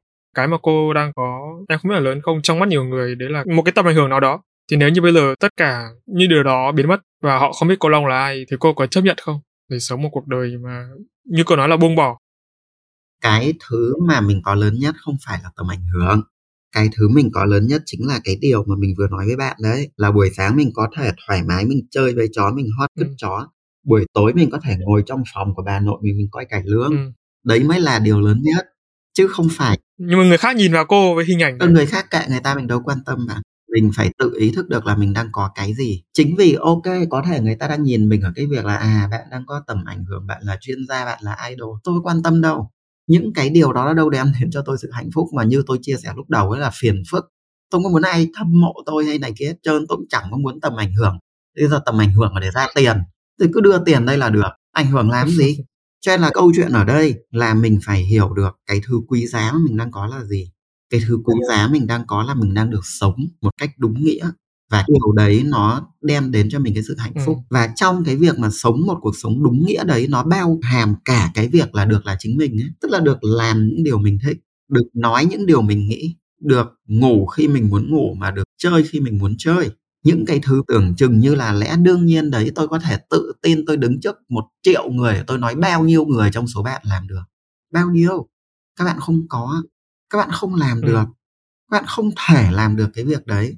Tôi nói với lại người yêu tôi em có nhận ra là khi mà mình đi ở trên đường ấy cái quãng đường mà mình bắt đầu bước ừ. ra khỏi nhà cho đến chỗ mà mình đi dạy học chẳng hạn nó 30 cây số. Tới những cái đèn đỏ mà dừng lại mà nhìn xung quanh đi sau toàn cái gương mặt giống như là là bị ép buộc đi ra đường ấy. Giống như là cái mặt nó đanh lại nó không thể cười được ấy. Còn chúng tôi nói với nhau cười với nhau chúng tôi giỡn với nhau 30 cây số như vậy và tôi định nghĩa đó là hạnh phúc. Chứ không phải là cái việc là ôi mình phải có tiền mình đi chơi mình đi ăn. Đương nhiên đi chơi cũng sướng đi ăn cũng sướng. Ừ. nhưng nếu đi chơi mà không vui đâu có sướng. Thực ra là cái mầm mống của cái sướng mà trong cái chuyến du lịch đấy nó xuất phát từ cái việc không có những nỗi ừ. lo gì cả. Và chúng tôi rất là thoải mái trong cái việc đấy.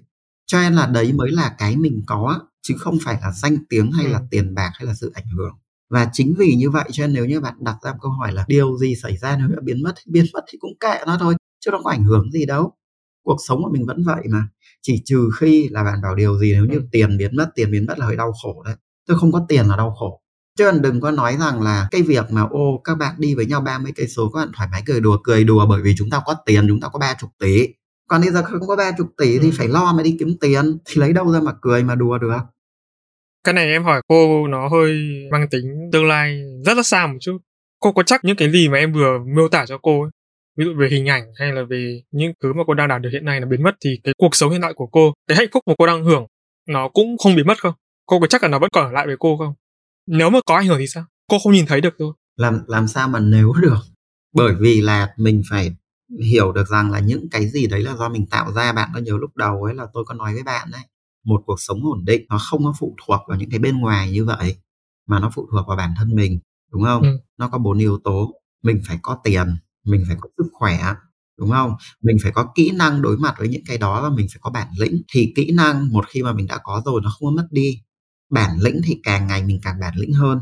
Sức khỏe ấy, thì khi mình càng già thì sức khỏe của mình nó càng biến mất nó càng bị mất đi tất cả những cái việc đấy như mình nói là sức khỏe nó càng ngày nó càng giảm sút đi tiền thì mình từ từ mình già mình phải kiếm nó ít đi nhưng mà cái bản lĩnh của mình nó tăng lên thì mình không có phải sợ nếu như nhá mà bạn có được một cái sự hạnh phúc là bạn được sống với bố mẹ bạn bạn được sống với lại ông bà bạn và bạn ừ. quan sát họ đi bạn sẽ thấy 10 năm trước họ muốn bạn dắt đi chơi ừ. 5 năm trước họ vẫn muốn bạn mua cho họ một chiếc nhẫn vàng nhưng bây giờ họ không muốn bạn dắt đi chơi nữa bởi vì họ không đi chơi được nữa. Ừ. họ cũng không cần bạn phải mua cho họ cái nhẫn vàng nữa bởi vì nó cũng vô nghĩa đối với họ. Thậm chí là bạn có mua cho họ một con vịt quay họ cũng đâu có ăn được nữa đâu. Thế thì có phải là đến cái thời điểm đấy tất cả mọi thứ nó là vô nghĩa không? Cho nên là vì chúng ta vẫn đang còn trẻ chúng ta vẫn đang còn bị lệ thuộc vào những cái điều đấy ừ. để đem đến niềm vui đem đến sự hạnh phúc. Cho nên là chúng ta mới nói anh câu chuyện đấy thôi chứ còn tôi nói thí dụ như bản thân tôi nhé bạn cho tôi một cái chiếc điện thoại gì iPhone cái gì 14 là Pro Max gì đấy không không không nhớ nữa 40 triệu tôi cũng chả cần. Và tôi nói thật nhiều người mong muốn cho tôi luôn. Cô cô em tặng cô ô ta tặng tao làm gì điện thoại tao xài đang tốt mà tặng làm gì? Rồi là cô cô em mời cô đi uh, Nhật đi Hàn đi Mỹ gì đấy chơi em đài thọ hết ba bốn trăm triệu tao không có nhu cầu thế thì có phải là khi mà chúng ta bị lệ thuộc vào những cái niềm vui như vậy chúng ta sẽ cảm thấy buồn chúng ta sẽ cảm thấy bất hạnh nếu như chúng ta không có? Nhưng mà rồi rồi theo thời gian thì mình sẽ không như vậy nữa. Và khi đấy mình thực sự hạnh phúc đấy. Giống như tôi hiện thời các bạn cứ nói là tôi à, giản dị. Tôi không giản dị mà chỉ là tôi không tìm thấy niềm vui trong những cái điều đấy thôi. Bạn mời tôi đi chơi bạn cho tôi tiền tôi không thấy vui. Bạn cho tôi một chiếc điện thoại tôi không thấy vui tôi đang có được cái điều mà tôi muốn rồi là được rồi. Và những cái đấy ấy, thì bản thân tôi tôi nghĩ rằng là càng ngày cái nhu cầu của mỗi người nó càng ít đi ấy. Mà khi nó ít đi như vậy thì là cái cơ sở để cho chúng ta có được một cuộc sống hạnh phúc hơn đấy vì chúng ta không có đòi hỏi nữa. Mà khi mà mình không đòi hỏi mình không mong cầu thì mình đâu có thất vọng đâu. Không thất vọng là phải vui. Đây câu chuyện đơn giản như vậy. Vâng ạ, và đến đây thì xin phép các quý thính giả là nghe một phút quảng cáo về kênh podcast thứ hai của Ba Chấm. Đây là Làm Podcast Không. Alo alo, bạn ơi biết gì chưa? Ba Chấm đã có một kênh phụ mang tên Làm Podcast Không rồi đó. Làm Podcast Không là nơi Ba Chấm chia sẻ những kinh nghiệm, kỹ năng được đúc kết từ quá trình trải nghiệm của kênh kể từ khi thành lập cho đến thời điểm hiện tại. Dựa trên giá trị thật từ trải nghiệm thật, Ba Chấm mong muốn mỗi quý thính giả khi lắng nghe kênh sẽ có thêm kiến thức, động lực để xây dựng và phát triển kênh podcast cho riêng mình. Còn chần chừ gì nữa, tìm ngay tên kênh và nhấn nút cho thông báo để không bỏ lỡ bất kỳ tập podcast nào nha. See ya! Em định hỏi cô thêm một cái nữa cơ nhưng mà em sẽ nghĩ lại, ngâm nghĩ lại cái đoạn cuối mà cô chia sẻ. Em nghĩ là mình sẽ tự hiểu được.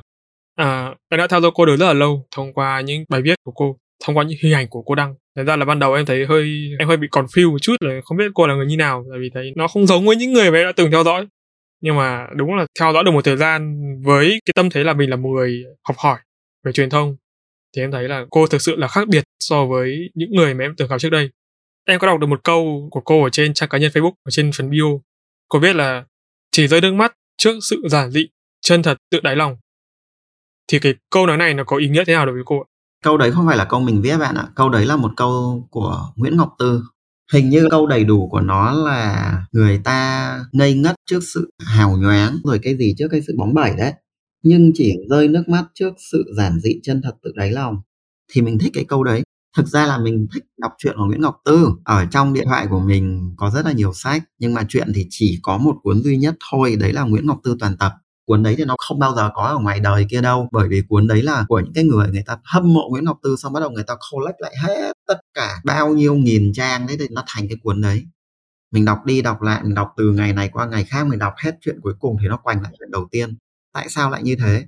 Bởi vì là khi mà đọc truyện của Nguyễn Ngọc Tư ấy thì cho mình có cảm giác rất là bình yên. Cho dù bất kể là cái chuyện đấy nó có bình yên hay nó có dữ dội hay nó có như thế nào thì nó vẫn cho mình cảm giác bình yên.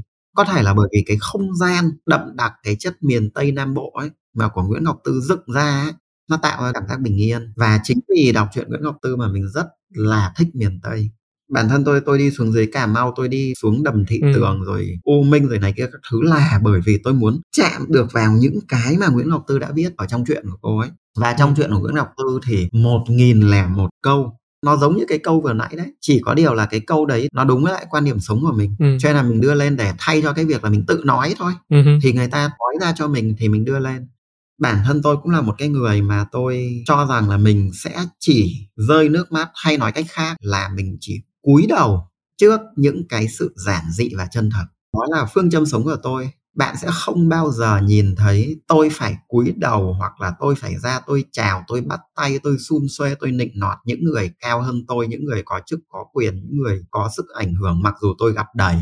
Tôi càng gặp tôi càng không quan tâm.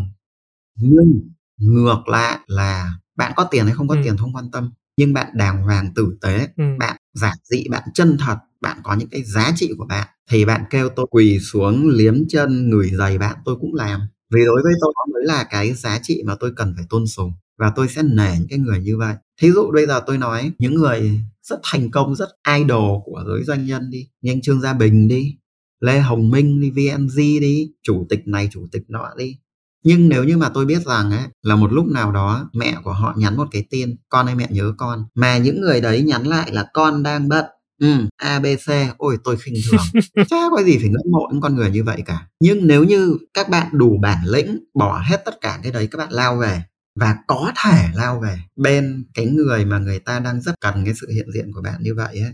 Tôi rất nể. Tôi rất là nể và đối với tôi đấy mới là bản lĩnh. Và một trong những cái người như vậy chính là chị Thảo đó. Cho nên tôi rất là ngưỡng mộ chị Thảo vì lý do đấy. Đâu phải vì người ta nghìn tỷ trăm tỷ vì người ta có bao nhiêu cái resort bao nhiêu cái ngân ừ. hàng bao nhiêu cái hãng tàu bay máy bay gì đâu. Mà vì người ta có thể về nhà nấu cơm cho chồng cho con người ta ăn dạy con người ta học. Cái đó nó mới đáng đối với tôi. Đó câu chuyện là đối với tôi. Còn đương nhiên mỗi người người ta có một cái quan điểm khác nhau. Thế cho nên là mình quăng cái câu đấy lên trên facebook của mình là một cái tuyên ngôn. Thế thôi thêm một cái nữa là em để ý trong cái câu này của cô có từ giản dị. Em để ý cô thường xuyên mặc một bộ trang phục là sơ mi. Ví dụ như Hà Anh Tuấn đi, gắn liền với hình ảnh cái áo vest tông về sự trang trọng, về sự lịch lãm thì với cô Long là tại sao cô lựa chọn áo sơ mi? Nó có ý nghĩa gì không khi mà cô mặc áo này? Nó chẳng có ý nghĩa gì bạn ạ. Thực ra là mình cũng chẳng phải là suốt ngày mặc áo sơ mi. Mình thích mặc cái gì mình mặc thôi. Chỉ có điều là khi mà mình đi dạy khi mà mình đi này đi kia thì nó phải lịch sự thí dụ như là bây giờ là mình đi dạy một cái doanh nghiệp theo cái kiểu là là đào tạo nội bộ ấy mình có thể mặc một cái áo thun có cổ nó đủ lịch sự. Còn bây giờ mình xuất hiện một cái nơi mà kiểu người ta ít biết mình hơn ấy thì mình sẽ phải mặc một cái áo sơ mi để thể hiện sự lịch sự. Cho nên là có nhiều người họ không hiểu ấy họ nghĩ rằng là cô ờ, theo cái phong cách của cô giản dị và nó là à, này kia luộm thuộm không có phải tôi theo phong cách của ừ. tôi nhưng tôi vẫn làm cho mọi người cảm thấy thoải mái ấy. cũng như là tôi có nói với bạn là tôi sẽ chỉ trả lời những điều tôi muốn nhưng phải ừ. phục vụ được quyền lợi cho mọi người thế thì khi tôi xuất hiện ở kia tôi cũng cố gắng là làm sao đấy để mình được mặc theo cái mình muốn nhưng đừng xâm phạm đến cái tự do của người ta ừ. nếu như mà các bạn là cái người mà hiểu về xã hội học hiểu về khái niệm tự do bạn sẽ biết nếu như mà chúng ta là một cái người mà tôn sùng cái sự tự do quá mức ấy, rất dễ phạm xâm hại đến cái tự do của người khác bản thân tôi không muốn cái điều đấy. Tôi tự do nhưng người khác cũng phải được tự do. Bây giờ nếu như mà mình nói rằng là tao cứ mặc như thế tao thích đấy chẳng ảnh hưởng đến mày mày khó chịu mày phải tự chịu. Thì tôi không như thế. Mặc dù tôi có quyền làm như thế mà ừ. nhưng mình không như thế vì mình vẫn muốn là mình tự do ừ. nhưng mình cũng nên tôn trọng cái sự tự do của người ta. Ừ. thế cho nên là mình chọn những cái phương án mà nó hoàn hảo nhất trong cái khả năng của mình. Cho nên là tôi nói rồi khi mà tôi đi tôi mặc áo sơ mi đấy nó vẫn là tôi nó vẫn là sự giản dị của tôi nhưng nó nó vẫn là áo sơ mi. Nó có thể là cũ vì nó cũ thật mà 7 năm rồi. Cái áo mà các bạn thường nhìn thấy đấy là 7 năm rồi. Nhưng mà ở nhà tôi tôi mặc cái áo thun nó là 17 năm các bạn ạ. Đối với tôi quần áo chỉ là để đừng cởi chuồng thôi. Ngoài ra nó chẳng có cái tác dụng gì. Và các bạn đã từng nhìn thấy tôi mới up một cái hình ở trên Facebook đó. Tôi đi dậy tôi bước ra khỏi khách sạn nó lạnh. Nó lạnh thì tôi quay lại ừ. tôi lấy hai cái áo thun tôi trồng lên người. Và tôi thấy nó rất là bình thường. Đối với tôi quần áo chỉ có tác dụng như vậy thôi một là để đừng có cởi chuồng và hai là để đừng có bị lạnh và bị nóng. Chứ tôi không có nhu cầu là biến quần áo trở thành một cái tuyên ngôn hoặc là một cái thời trang hoặc là một cái gì hết. Còn đương nhiên các bạn tôi tôn trọng các bạn. Và cái đó là một điều rất bình thường. Nhưng ngược lại thì mọi người cũng nên tôn trọng mình. Thế cho nên là cái việc mà mình thường xuyên mặc cái này kia là bởi vì vai trò của quần áo ấy chỉ thế thôi thì có cái gì mặc cái đấy mình không có quan tâm. Cái áo hoặc là một cái quần nó còn tốt nó chưa rách thì không có lý do gì để mình thay cả. Nó là đơn giản là như vậy khi mà nhắc đến cô thì một trong những cái mà em nhớ nhất cảm thấy tâm đắc nhất nể nhất đấy là về những keyword lòng tin tử tế chân thành. Theo cô là cái luật nhân quả ấy, nó có liên quan gì đến ba cái keyword trên không? Có thể với những điều những cái sự kiện cô đã làm trong quá khứ để dẫn đến hiện tại. Trong truyền thông thì cái luật nhân quả nó được hiểu theo nghĩa như thế nào? Nhân quả thì chắc trong cuộc sống nó đã đủ khó hiểu rồi. Bây giờ đối với tôi cái việc rất là đơn giản và rất là đương nhiên đấy là mình làm một cái gì thì nó sẽ tạo ra một tác động. Còn cái đấy các bạn định nghĩa là nhân quả hay là cái gì đấy thì thôi tùy các bạn bởi vì nghe nó kiểu bị phật giáo quá em. Nhưng bản chất là bây giờ mình gạt cái phật giáo mình gạt cái tôn giáo mình gạt những cái về tâm linh qua một bên thì đương nhiên bạn làm cái gì thì nó phải tạo ra nguyên nhân có nguyên nhân phải có kết quả. Bây giờ tôi nói thí dụ bạn ho một cái thì, thì bạn cũng phải hơi đau họng. Còn bây giờ bạn làm một cái việc gì đó xấu nó có nhân quả không? Có chứ. Cái việc bạn làm xấu là nguyên nhân. Và kết quả đây là gì? Theo bạn, kết quả đây là gì? Bạn chẳng nhận được cái gì cả mà ngay tại thời điểm bạn làm xấu ấy kết quả nó đã hiện ra rồi. Tôi không biết là các bạn như thế nào, nhưng bây giờ thí dụ mà tôi bị đi trễ em gái, tôi cảm giác ôi thật xấu hổ nhục nhã, thì đấy là kết quả. Chứ còn chưa cần phải nói đến cái việc là vì đi trễ mà bị đuổi ra khỏi phòng, hay là bị người ta khinh thường mình, ôi cái đấy nó xa quá. Ngay tại thời điểm chúng ta làm, nó đã tạo ra kết quả rồi bạn đi sớm bạn chưa cần phải ai khen nhưng bạn bước chân vào cái phòng đấy bạn thấy là bạn đến sớm 15 phút bạn có vui không? Bạn có tự hào không? Hoặc ít nhất là bạn có thoải mái không? Câu trả lời là có. Từ cái việc vui đấy bạn gặp người khác cái cơ mặt bạn nó có giãn ra không? Có. Cái cơ mặt bạn giãn ra người ta cũng happy với bạn người ta cũng nói những cái điều dễ thương với bạn hơn. Đôi khi bạn không có nhận ra nhưng đấy là quả uh-huh. chúng ta nhân quả ngay tại thời điểm chúng ta làm thế cho nên là mình muốn vui mình muốn thoải mái thì mình phải làm những cái điều mà nguyên nhân của nó khả dĩ tạo ra được cái kết quả làm cho mình vui. Nhân quả theo cái ý của các bạn nói theo cái góc nhìn tâm linh phật giáo đây các bạn tôi không biết. Tôi là một người vô thần. Nhưng nhân quả theo cái ý là điều gì chúng ta làm nó cũng tạo ra một kết quả. Mà kết quả đấy nó xuất hiện ngay lập tức sau cái quyết định ừ. và đối tượng tác động trực tiếp là chính chúng ta cái điều đó chắc chắn có và nó lù lù ra đấy thì ai cũng nhìn thấy thôi. Và trong truyền thông thì sao? Trong truyền thông thì thực ra tôi nghĩ là đã là trong cuộc sống thì nó là trong mọi thứ thôi. Truyền thông nó chỉ là một thứ của cuộc sống thôi mà. Ví dụ như cái khủng hoảng truyền thông mà cô xử lý thì nó có liên kết gì đến luật nhân quả không? Không bạn ạ thực ra đối với mình thì khi mà xử lý một cái khủng hoảng truyền thông thì nó chỉ đơn giản là nó dựa trên những cái điều gọi là điều đúng đắn phải làm ấy nó dựa trên các cái nguyên tắc về đạo đức đấy chứ cũng không phải là dựa trên cái việc là à phải suy nghĩ về nhân quả. Ừ. bây giờ cái câu chuyện xử lý của hoàng truyền thông nó rất là đơn giản ở cái chỗ là bạn đang làm một cái điều gì đấy sai mà khiến cho người ta phốt bạn thì bây giờ bạn đi bạn sửa cái sai đấy. Tới mỗi thế thôi đơn giản như vậy thôi. Và phải nhớ rằng là cái gì? Chúng ta luôn luôn sai. Bất kể nguyên nhân là gì thực ra rất nhiều người khách hàng của mình họ nói rằng chúng tôi không sai. Mình thì mình nghĩ rằng là bạn không sai nhưng người ta nghĩ là bạn sai Ờ, thì thấy là lỗi của bạn rồi. Bạn đã không đủ giỏi để làm cho người ta hiểu đúng, hoặc là bạn đã không đủ tốt để cho người ta luôn nghĩ tốt về bạn. Bây giờ tôi lấy thí dụ này, bây giờ có ba người ở trong phòng và một cái điện thoại bị mất đi, tại sao người ta không nghĩ là thằng nam ăn cắp? Tại sao người ta không nghĩ là thằng kỳ ăn cắp mà người ta lại nghi thằng long? Cái chuyện đây là đương nhiên là lỗi của mình rồi. Mình đã sống lỗi, đã không đủ uy tín để người ta nghĩ là mình không lấy. Cho nên là trong mọi trường hợp mình luôn luôn là nguồn gốc của vấn đề và mình phải nhìn ra được cái lỗi của mình thì mình mới sửa được tôi lấy thí dụ như bây giờ nếu như mà doanh nghiệp họ không nhận ra được rằng là khách hàng chưa tin họ thì họ đâu có nghĩ đến việc là bây giờ phải đi chạy một cái chiến dịch để build trust để tạo ra niềm tin họ dạ. nghĩ rằng là ô mình đang bị oan mà mình phải ừ. gào lên mình phải chửi rủa điều đó chẳng giải quyết được cái gì sau cái cơn chửi rủa đấy ừ. khách hàng vẫn không tin bạn và bạn vẫn thể bị gặp lại cái khủng hoảng đó một lần nữa xác định nguyên nhân nó quan trọng lắm. Trong đại đa số trường hợp thì sai thật. Ừ, mình sai thật thì mình sửa. Ừ. nhưng có những trường hợp là mình bị oan. Mình bị oan thì đương nhiên là mình phải đi mình gào lên mình bị oan rồi. Nhưng mình vẫn phải nhìn lại cái vai trò của mình. Người ta không tin mình. Mình không đủ power để làm việc ừ. đấy. Bạn mà theo dõi facebook của tôi bạn biết mà hôm trước tôi có up lên một cái story là tôi đi xét nghiệm đấy kiểm tra sức khỏe đấy.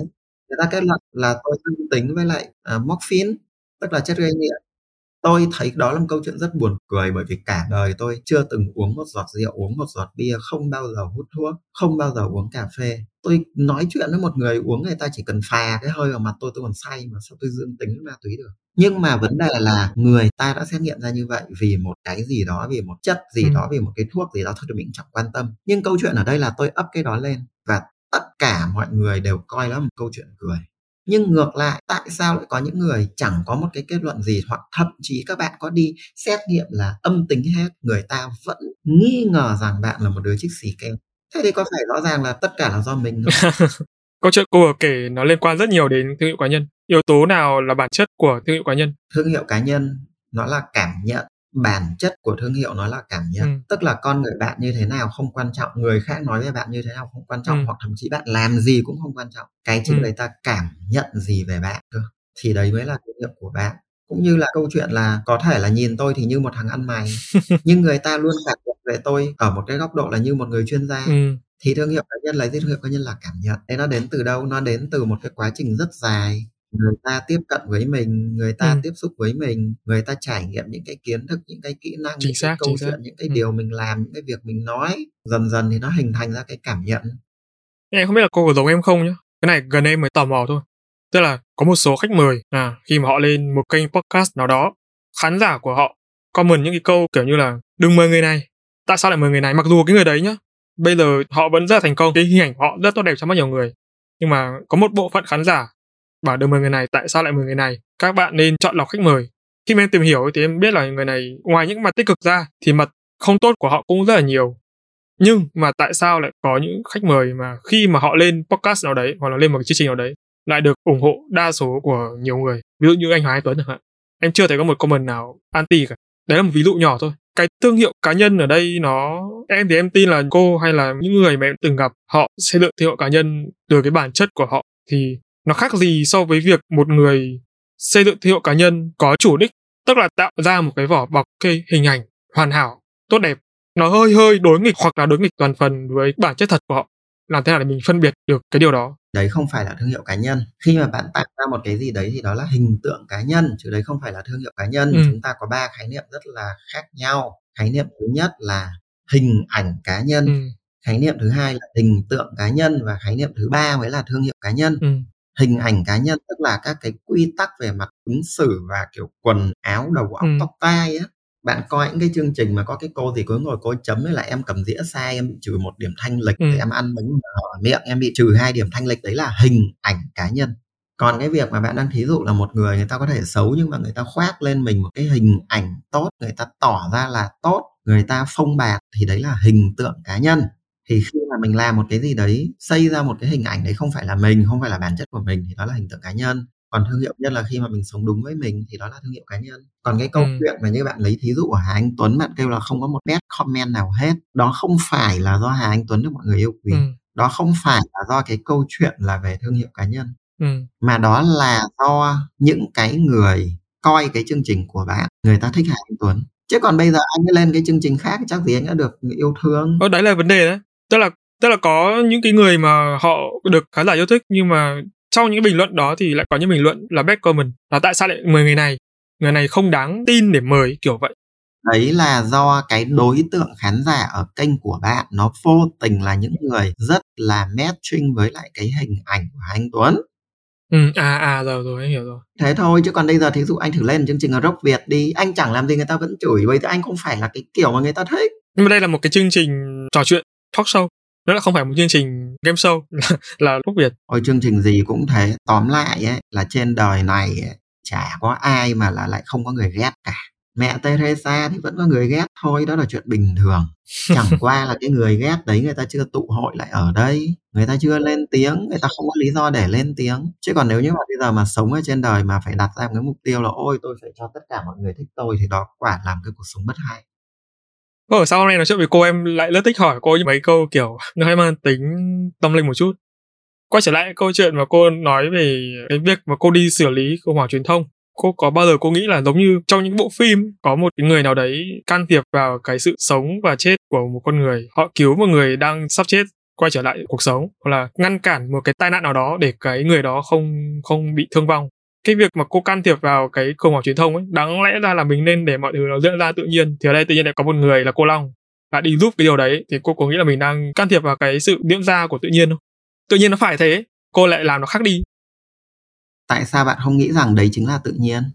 Tại sao bạn không nghĩ rằng là tự nhiên nó đã sắp đặt cho cái việc là người đấy có liên hệ với tôi? Tự nhiên nó đã sắp đặt cho cái việc là tôi đã nhận lời đấy.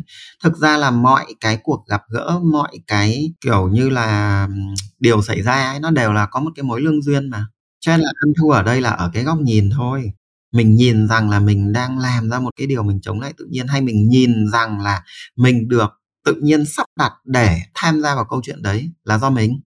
Tôi thì tôi cho rằng là nó được sắp đặt như thế. Tức là nếu như mà mình mà không nhận lời thì rồi mình ừ. cũng sẽ nhận lời bằng cách này hay cách khác. Và rồi cuối cùng câu chuyện nó cũng sẽ à. đẩy đến cái tình huống mà mọi thứ nó vẫn diễn ra đúng như thế. Đấy là tự nhiên. Cơ sở nào để cô nhận định đấy là việc mà cô phải làm và cô không làm? Chả có cơ sở nào tôi đưa tiền thì tôi làm. Bây giờ thí dụ như là bạn nhờ tôi tôi đang rảnh và bạn cũng không phải là một cái đứa gọi là vi phạm vào quy chuẩn về mặt đạo đức gì của tôi và bạn trả tiền thì tôi làm. Mình có nói với các bạn từ đầu rồi là gì? Mình sống nó rất là đơn giản và hồn nhiên chỉ có là các bạn mới biến nó thành một cái gì kiểu rất là ghê gớm và phức tạp đấy chứ. Thế nhưng mà nó liên quan đến cái việc đấy là một người mà rất là trọng nhân như cô trọng tình cảm trọng đạo nghĩa lòng tin sự tử tế và chân thành. Thì cái việc mà cô ờ, lựa chọn học trò cô có chọn học trò dựa trên những yếu tố nào không?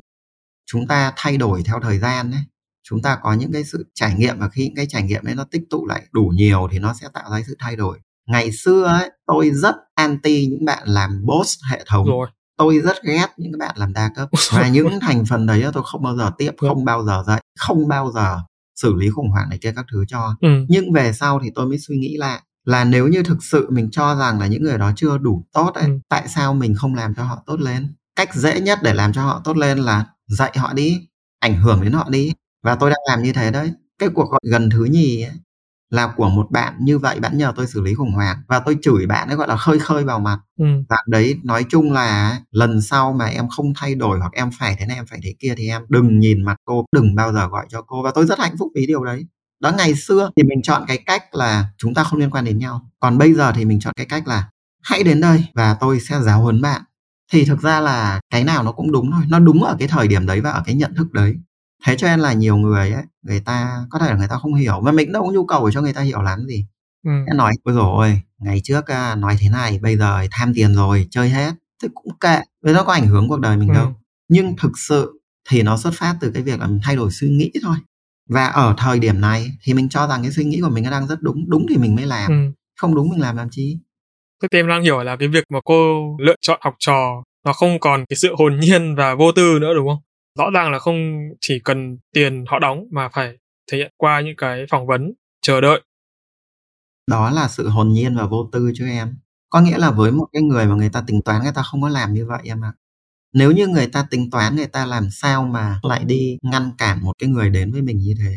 Nếu như mà người ta tính toán, người ta đâu có đưa cho bạn làm một cái câu phỏng vấn năm sáu chục câu rồi bắt bạn phải, gọi là, đi google loạn xạ lên cả tuần lễ đó là cái sự không có ai tính toán một cách cách ngược đời như vậy đâu. Ở đây là mình đang vô tư ở trên cái việc mà mình nghĩ rằng ấy, là những người đến với mình là những người thực sự muốn học hỏi và người ta sẽ sẵn sàng vượt qua những cái đó và có rất nhiều bạn là mình có nói các bạn ấy, có những bạn bạn ấy gửi cho mình bài phỏng vấn rồi này nọ kia các thứ và mình còn ra một cái hạn là đến ngày này giờ này mà chưa hoàn thành là auto là bay khỏi lớp không giờ được nhận. Và bạn ấy bị trễ và sau đó bạn vào bạn ấy năn nỉ, bạn ấy bảo là lý do này, lý do kia, bây giờ cho em làm bù. Mình bảo em không cần làm bù, em auto được tuyển bởi vì đây giờ tôi đặt ra tất cả cái đấy thì tôi xem xem, tôi thử thách xem là bạn có thực sự muốn đến với tôi hay không. Thế thì cái việc mà bạn xông vào, bạn giải thích và bạn xin xỏ như vậy là bạn quá muốn rồi. Tôi cũng đâu có cần cái bài phỏng vấn của bạn làm gì nữa.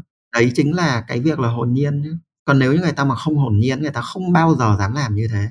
Người ta không bao giờ có một cái suy nghĩ rằng ô tại sao một ai đó phải bỏ ra hơn 100 triệu rồi làm tất cả những cái điều đấy để gặp? Chắc là không có đâu. Nhưng mình thì hồn nhiên mình nghĩ rằng có chứ. Thì mình làm nếu một ngày mà cái ngành truyền thông này cái ngành marketing này nó biến mất thì cô sẽ làm gì để tiếp tục cuộc sống? Thì mình làm công việc khác thôi chứ coi gì đâu em có cái gì mà phải suy nghĩ. Nhưng mà ý là cô có một cái sở thích còn một cái đam mê nào sau việc làm truyền thông không? Sau những việc mà cô đang làm không? Thực ra là sở thích và đam mê thì nó có nhiều nhưng cái câu chuyện ở đây là mình đang nói rằng là nếu như mà cái công việc đấy nó biến mất ấy thì nó cũng sẽ phải là xem xét ở cái thời điểm đấy để xem xem là mình làm cái gì mình thích cái gì rồi mình giỏi cái gì thực sự là bản thân mình mình không bao giờ kiểu phải đặt ra cái câu hỏi như vậy và phải lo lắng về cái điều như vậy tại sao? Bởi vì tôi giỏi mà. Tôi biết là tôi giỏi mà. Tôi biết là tôi giỏi rất nhiều thứ mà. Tôi làm cái gì tôi cũng kiếm được tiền mà. Ừ. bây giờ thí dụ tôi không làm marketing tôi làm lập trình. Và tôi quá giỏi về lập trình tôi đâu có sợ. Ừ. tôi không làm lập trình tôi làm về bảo mật. Tôi không làm về bảo mật tôi đi tôi nấu ăn tôi đi tôi bán hàng tôi, tôi đi nuôi chó nuôi mèo. Cái việc gì tôi cũng làm hết trơn tôi nói cho các bạn nghe ở trong nhà của các bạn ấy có thể các bạn phải thường xuyên kêu thợ còn trong nhà của tôi từ sân thượng cho đến tầng hầm không một cái gì mà tôi không phải là người làm hết. Kể từ xây nhà cho đến trộn vữa cho đến đi ống nước cho đến sửa điện cho đến lắp sửa chữa các thiết bị điện tử tất tần tật mọi thứ. Mình đều có thể tự làm được mà. Ừ. thì vứt đâu mà mình không sống được. Cho nên là mình cần đếch thì mình phải suy nghĩ đến cái việc là điều gì ừ. xảy ra nó cũng quay lại như cái lúc đầu đấy mình có nói rồi các bạn muốn một cái cuộc sống ổn định các bạn phải có kỹ năng. Và khi các bạn đủ cái kỹ năng đấy rồi thì các bạn đâu có sợ những cái thay đổi đâu. Mục đích em hỏi cô này em biết là cô giỏi rồi em biết là cái gì cô cũng làm được. Ừ. em chỉ muốn biết cái suy nghĩ của cô và cái cách mà cô nói ra thôi để cho những bạn đang nghe họ hiểu được. Cảm hứng của em khi mà em hỏi cô này thì cũng có hai lý do. Một là rất là lâu rồi em đọc được một cái bài post của cô nó cũng nói nói về chủ đề này nhưng mà nó không rõ ràng cái thứ hai là em nhìn thấy cái hình ảnh của cô. Em em em thấy cô đang bán sâm lạnh rửa tắc với cả rau má. Thì em tò mò vì cái ảnh này, không biết là trước đây đây có phải thực sự là cái nghề mà cô đã từng làm không? Hay là chỉ là chụp ảnh thôi? Đương nhiên cái ảnh đấy là cái ảnh mà mình chụp bạn ạ. Mình nhìn thấy người ta đứng ở đấy và mình thấy nó đẹp thì mình muốn đứng vào đấy để mình chụp. Nhưng mà có một cái điều ấy là phải làm rõ là các bạn đừng nghĩ rằng là tôi chụp một cái hình giống như các bạn. Tức là nếu như một người mà người ta chụp một cái hình như vậy thì chỉ đơn giản là ô cái này hay quá và tôi vào tôi cosplay để tôi chụp. Còn tôi thì không. Tôi nhìn thấy đó là cái điều mình muốn đó là mình đó là hình ảnh của mình thì tôi chụp. Và tôi làm avatar. Avatar là hình đại diện. Thế bây giờ mình biết là à mình là một cái người như vậy đấy. Tất nhiên không phải mình muốn nói là mình là một người bán rửa tắc mà mình muốn nói rằng là tôi là một người kiểu như vậy tôi là một người là bình dân như vậy tôi là một người rất là đời thường như vậy. Là các bạn hãy nhìn tôi như là một cái người gọi là ở dưới đáy xã hội như vậy đi. Tôi rất hạnh phúc vì cái điều đấy và tôi đứng về phía những cái người đấy. Thì đó là mình chụp nó có thể là một cái rửa tóc có thể là một xe bán trái cây hoặc là có thể là chạy xe ôm hay cái gì đấy thì nó đều giống nhau. Tức là ừ đấy là hình ảnh con người của mình còn bảo là ừ đấy có phải là công việc của bạn hay không? Đúng, ngày xưa tôi có làm như vậy mà. Ngày xưa tôi có đi bán nước sông, ngày xưa tôi có đi đánh giày, tôi có đi bán báo, tôi có đi bán hàng ở chợ trời. Những cái đó nếu như mà thực sự các bạn có follow tôi từ lâu rồi, tôi kể đầy ở trên facebook mà. Đấy đấy chính là cái mà em tò mò và cái ẩn ý mà em muốn được hiểu với cô ạ. Tại vì em theo dõi là trong rất nhiều ảnh của cô thì đúng là có một cái ảnh đấy là ảnh hình như là duy nhất hay sao ấy. Nó hơi khác khác một chút. Và nó lại còn là ảnh đại diện nữa rất nhiều chứ không phải là có một cái ảnh đấy. Bởi vì thực sự giống như mình nói đây mình thấy cái gì nó là mình thì mình vào mình chụp thôi. Tôi có những cái hình là tôi đang đi dắt một cái xe bán trái cây của một cái cổ ngoài chợ. Tôi có cái hình tôi đang đánh một cái quang gánh của một cụ bán hàng, kiểu kiểu như vậy. Rồi mình có một cái hình là mình ngồi sổ mình này kia, nói chung là nhiều lắm. Đối với người khác thì nó là đặc biệt thôi, chứ còn đối với lại bản thân mình thì chả gì đặc biệt vì đấy là mình mà thật ra là định để cái này cho đến sau buổi podcast em mới nói cơ, nhưng mà vì cô nói cái câu cuối cùng đấy là cô bảo là người khác thấy đặc biệt nhưng mà cô thấy bình thường. Thì câu chuyện ở đây là tất cả những cái chia sẻ vừa rồi của cô nó đều rất là giá trị. Với những cái bạn trẻ dưới 30 tuổi như bọn em đi chẳng hạn, đấy, nó làm cái gì đấy mà bọn em có thể học rất là nhiều, học được những cái tư duy khác biệt của cô. Những cái câu hỏi của em thì thật ra là có thể đâu đó nó đại diện cho một phần những bộ phận người trẻ đang loay hoay, đang cảm thấy có vấn đề với nó và em mong muốn được tìm một cái người giải đáp với góc nhìn của cô thì em nghĩ là nó là một góc nhìn rất là độc lạ và mới với bọn em. Thực sự là đến giờ phút này là mình cho rằng là với một cái người nghe mà có cái tâm thế để nghe ấy, thì chắc là họ cho dù có liên kết được hay không thì bản thân mình tin rằng là những cái gì mà mình chia sẻ ra thì nó có rất nhiều thứ mà các bạn có thể nhặt nhạnh được. Chắc chắn là như thế. Còn là ứng dụng nó vào đâu thì thôi, đấy là cái câu chuyện của mỗi người. Còn cái điều mà bạn nói rằng là có giá trị rất lớn cho các bạn trẻ ở tầm tuổi là 30 trở xuống á, thì mình nghĩ rằng là mình cần phải có một cái warning là như thế này. Bản thân mình là một người rất là khác biệt mình ý thức rất rõ cái điều đó không bao giờ mình cho rằng mình là một cái người mà kiểu quái dị đâu mà mình chỉ cho rằng mình là một người khác biệt. Tôi không nghĩ là tôi quái dị mà tôi nghĩ là do mọi người không giống tôi. Mọi người đang bị có những cái sai giống nhau mọi người đang bị sống một cái cuộc sống giống nhau nhưng mà mình thì mình vẫn tin rằng là đến một lúc nào đó, đến một cái giai đoạn nào đó, 10 năm, 20 năm, 30 năm nữa, có thể người ta nghĩ khác.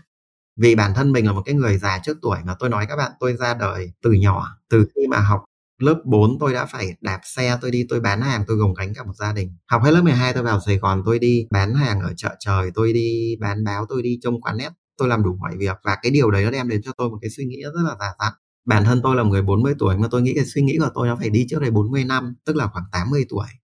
Thế cho nên là nếu như các bạn đang ở một cái tâm thế của một người 30 tuổi để nghe cái trải nghiệm của một người 80 tuổi suy nghĩ thì tôi cho rằng là phải rất là cẩn trọng. Cũng như là mình nói lúc đầu tại sao mà mình không muốn nhiều người người ta idol mình? Bởi vì cái cách sống của mình cái cách suy nghĩ cách sống nó quá độc lập và ừ. quá không hòa vào đám đông á nó sẽ tạo ra cái rất là không có lợi rất không có lợi cho những người mà không đủ bản lĩnh. Bản thân tôi là một người rất là bản lĩnh và bản thân tôi là một cái người mà có những cái mà người khác không có ngay từ cái việc đơn giản nhất như tôi nói là cho tôi 20 ngàn một ngày tôi vẫn sống. Tôi nhịn đói tôi còn sống được mà. Tôi không cần điện thoại, tôi không cần một cái gì hết. Và điều đấy nó mới tạo ra sức mạnh. Là mình không bị lệ thuộc vào tiền thì người người khác không thể dùng tiền để nói chuyện với mình mình không làm gì sai thì người khác không thể dùng quyền để nói chuyện với mình. Thì tóm lại người ta chẳng có cái gì để nói chuyện được với mình tức là nói chuyện trong ngoặc kép ấy tức là gây áp lực với mình ấy. họ chỉ có thể nói chuyện với mình bằng những điều tử tế thôi. Nhưng mà những cái bạn mà đang nghe ấy, thì bao nhiêu người có được cái sức mạnh đấy? Tôi nghĩ là rất ít. Mà khi không có được cái sức mạnh đấy đấy mà các bạn lại cảm giác là mình đang ngộ ra một cái điều gì đấy các bạn đang cảm giác rằng ô những cái chia sẻ này nó hay quá nó làm cho mình thức tỉnh và mình phải như vậy đi thì chết đấy cái đó là tôi nói thật mình phải thay đổi về chất à thì mình mới thay đổi về lượng hay thay đổi về lượng mới thay đổi về chất thì tóm lại là mình phải có đến đúng cái thời điểm mình quy tụ được đúng những cái điều kiện cần thiết thì mình mới sống được một cái cuộc sống như thế và mình mới an toàn được với những cái suy nghĩ ừ. và với những cái quan điểm như thế thì đó là tôi muốn nhắn gửi đến các cái bạn trẻ nghe cho biết thôi nghe cho vui thôi em em em xin lỗi cô là em chưa hiểu lắm về cái đoạn mà cô nói là cô cảnh báo các bạn đang nghe vậy thì cô làm truyền thông cô dạy mọi người thì cô cũng đang đưa cái suy nghĩ đúng không? Của một người già trước tuổi đến nhiều người thì đó có phải là một điều nguy hiểm không? Mình đưa kiến thức đưa cái kỹ năng của mình chứ mình đâu có đưa cái quan điểm sống của mình vào trong đầu các bạn ấy đâu. Mình dạy về truyền thông chứ bạn mình dạy về truyền thông mình dạy các bạn làm như thế nào. Thế thì cái việc mà tôi có kinh nghiệm 20 năm hay 40 năm thì càng lâu thì càng tốt cho các bạn ấy thôi. Nhưng ừ. về quan điểm sống đây là nó có những cái nó rất là là tốt. Ví dụ giờ mình bảo các bạn là đừng uống rượu bia đừng phóng nhanh vượt ẩu. Thì cái đấy làm sao mà nó gây ra sự nguy hại được? Đó nhưng mà đây là ví dụ như bản thân tôi tôi bảo là tôi không bao giờ cúi đầu trước người có tiền có quyền.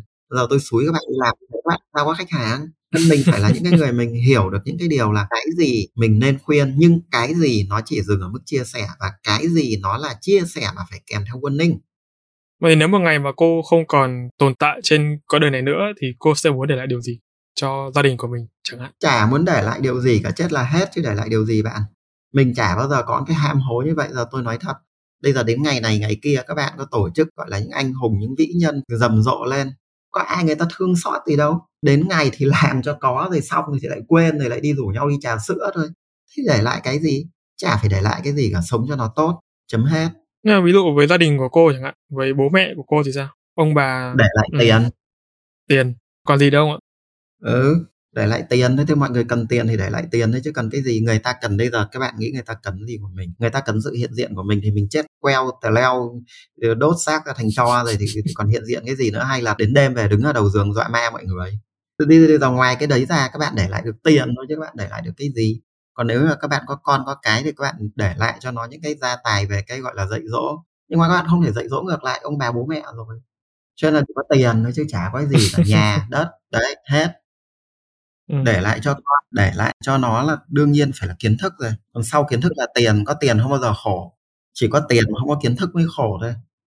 Con mà để lại nhiều tiền quá thì cũng khổ phết đấy. Thì đấy đương nhiên là các bạn phải để lại cho người ta cái kiến thức cái giáo dục cái đó nó phải từ Ừ. trước rồi còn sau khi có kiến thức có giáo dục thì là tiền Ừ. là tốt nhất Ừ.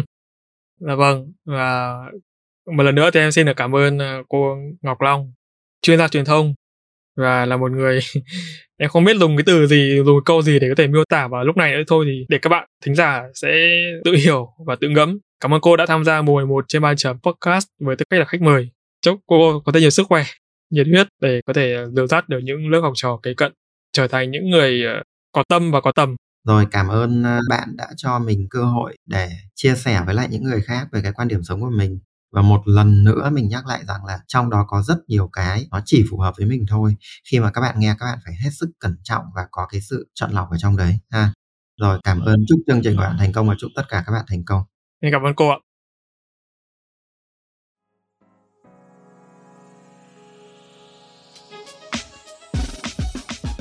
Tại vì sao lại hỏi cô cái câu đấy? Tại vì có thể em là cái người mà như lúc đầu mình nói chuyện ấy, em sẽ nghĩ rất là nhiều thứ nó không trực tiếp vào kết quả. Em luôn luôn tò mò với những cái vị khách mời. Đấy là ngoài cái việc mà họ cảm thấy chủ đề tập podcast dành cho họ phù hợp này họ thích podcast hoặc bất kể cái gì đó thì cái lý do nào tiềm ẩn cái insight tiềm ẩn nào để họ tham gia vì là em nghĩ là chắc là cái thời gian mà cô đang nói chuyện podcast ở đây với em cô có thể kiếm được rất nhiều tiền nhưng mà tại sao cô vẫn chấp nhận tham gia? Có thể nói là một công việc em đang làm mà cô đang làm nó liên quan đến xã hội, đến các bạn trẻ và nó phi lợi nhuận. Như mình có chia sẻ từ đầu ấy, cái format của cái postcard này không phải là một cái mà đúng gu mình. Cái lý do mà để mà mình nhận lời ấy là bởi vì mình nghĩ rằng là à cái bạn này ờ, bạn có làm một cái kênh postcard chuyên nghiệp thì tức là bạn cũng phải có cái kỹ năng để bạn khai thác và phỏng vấn. Và bản thân tôi ấy thì là một cái người mà tôi tin rằng là tôi sẽ chia sẻ được rất là nhiều điều hay ho. Nếu như mà cái người hỏi đấy hay ho trong tất cả những cái talk show hoặc là cái về lớp học này kia, mình luôn luôn nói trước với lại tất cả các bạn ấy là bọn em phải hỏi, bọn em càng hỏi khó, bọn em càng hỏi những cái gì móc máy, những cái kiểu rất sốc hàng, cô càng cảm ơn. Bởi vì cô tin rằng là tất cả cái đó chẳng ảnh hưởng đến cô, ngoại trừ cái việc là nó khiến cho cô có thể trả lời hay hơn. Thế thì mình nhận lời vì cái điều đấy. Có những cái câu hỏi mà nó có thể khai thác được một cái cách nó gai góc cái cách mà nó giống như nó giải phóng được một cái suy nghĩ một cái nguồn năng lượng để dẫn dắt vào một cái gì đấy để cho mình có thể nói ra được những cái nó hay. Thì khi mình nói ra được những cái nó hay thì cái việc đầu tiên không phải là cho người nghe thực sự mình là một cái người cũng uh, hơi là ích kỷ mà là mình được nói. Bản thân mình là một cái người mà mình rất thích nghe những cái gì mình nói. Tức là tôi làm một cái clip thì người khác nghe 10 lần tôi chỉ nghe hai chục lần một cái bài tôi viết ra người khác đọc hai lần, tôi cũng đọc ba chục lần. Mình rất thích nghe và thích đọc lại những cái gì mình nói và mình viết thế cho nên là mình rất muốn có những cái người hỏi mà nó đủ sâu. Và đó là lý do vì sao mà mình nhận lời đấy. Nếu như mà không phải là cái điều đấy nó nhất định phải xảy ra, thì có khi là bạn đến tìm gặp tôi thì bạn không gặp, mà bạn gọi điện cho tôi thì tôi không nghe. Ở cái thời điểm mà bạn nhắn cho tôi một cái tin, bạn gửi cho tôi một cái email ấy, mà tôi có đọc ấy, thì đấy nó vốn đã là một cái mối lương duyên rồi có điểm mâu thuẫn này. Tức là cô nói là cô thích nghe lại những gì mình nói, và cô sẽ chỉ nói những gì mà cô muốn. Nhưng mà cô lại quan tâm xem là đối tượng tính giả người ta có muốn nghe cái điều đấy không. Tóm lại là như thế nào? Em thấy nó hơi mâu thuẫn. Nó phải cả hai bạn ạ. Mình phải nói những cái điều gì mình thích ở trong cái bối cảnh là phục vụ cho người ta bởi vì nếu như mà không thì mình lên postcard làm gì? Mình đâu thể lên postcard để mình tự nhiên bảo là tôi nhận lời tham gia một cái chương trình nói cho người khác nghe nhưng tôi chỉ nói những điều tôi muốn. Mình nói cho người ta nghe nhưng nói những điều mà mình muốn nói ở trong cái chủ đề đấy.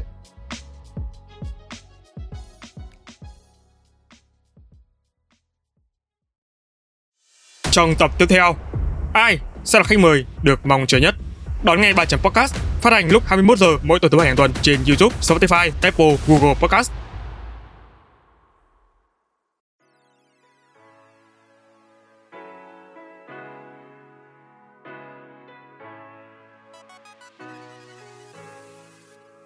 cái may mắn lớn nhất của đời người là mình học được những cái người thầy giỏi và những cái người sếp giỏi họ có thể truyền cho mình những cái cảm hứng và quan trọng hơn cả là nó đúng thời điểm nữa trong cái công việc của mình ấy, chị quan tâm nhất là sự hài lòng của khách hàng về các cái chiến dịch về các cái campaign của mình đã làm. KPI được tốt họ vui vẻ và quan trọng nhất là nếu như cái campaign của mình nó có tiếng vang ở trên thị trường trên social thì nó là hay nhất. Cái đó là cả xã hội người ta công nhận và doanh nghiệp người ta công nhận mình. Cái thành công của khách hàng nó chính là thành công của mình thì đôi khi ấy, những cái mà cảm xúc mình trải qua trong cái chiến dịch trong cái campaign đấy nó đem lại cho mình nhiều những cái giá trị hơn là tiền bạc. Ví dụ như trong tất cả những campaign đấy tức là nó cũng không phải là chỉ là một mình chị làm đâu mà nó có thể là tổng hòa tất cả những cái đồng đội của mình đang làm cùng với mình cũng như là các cái đối tác họ làm cùng với mình nữa. Nhưng mà chị nghĩ trên hết mọi thứ nó vẫn là cái chị quan tâm nhất về đánh giá của khách hàng và cái tiếng vang thành công của campaign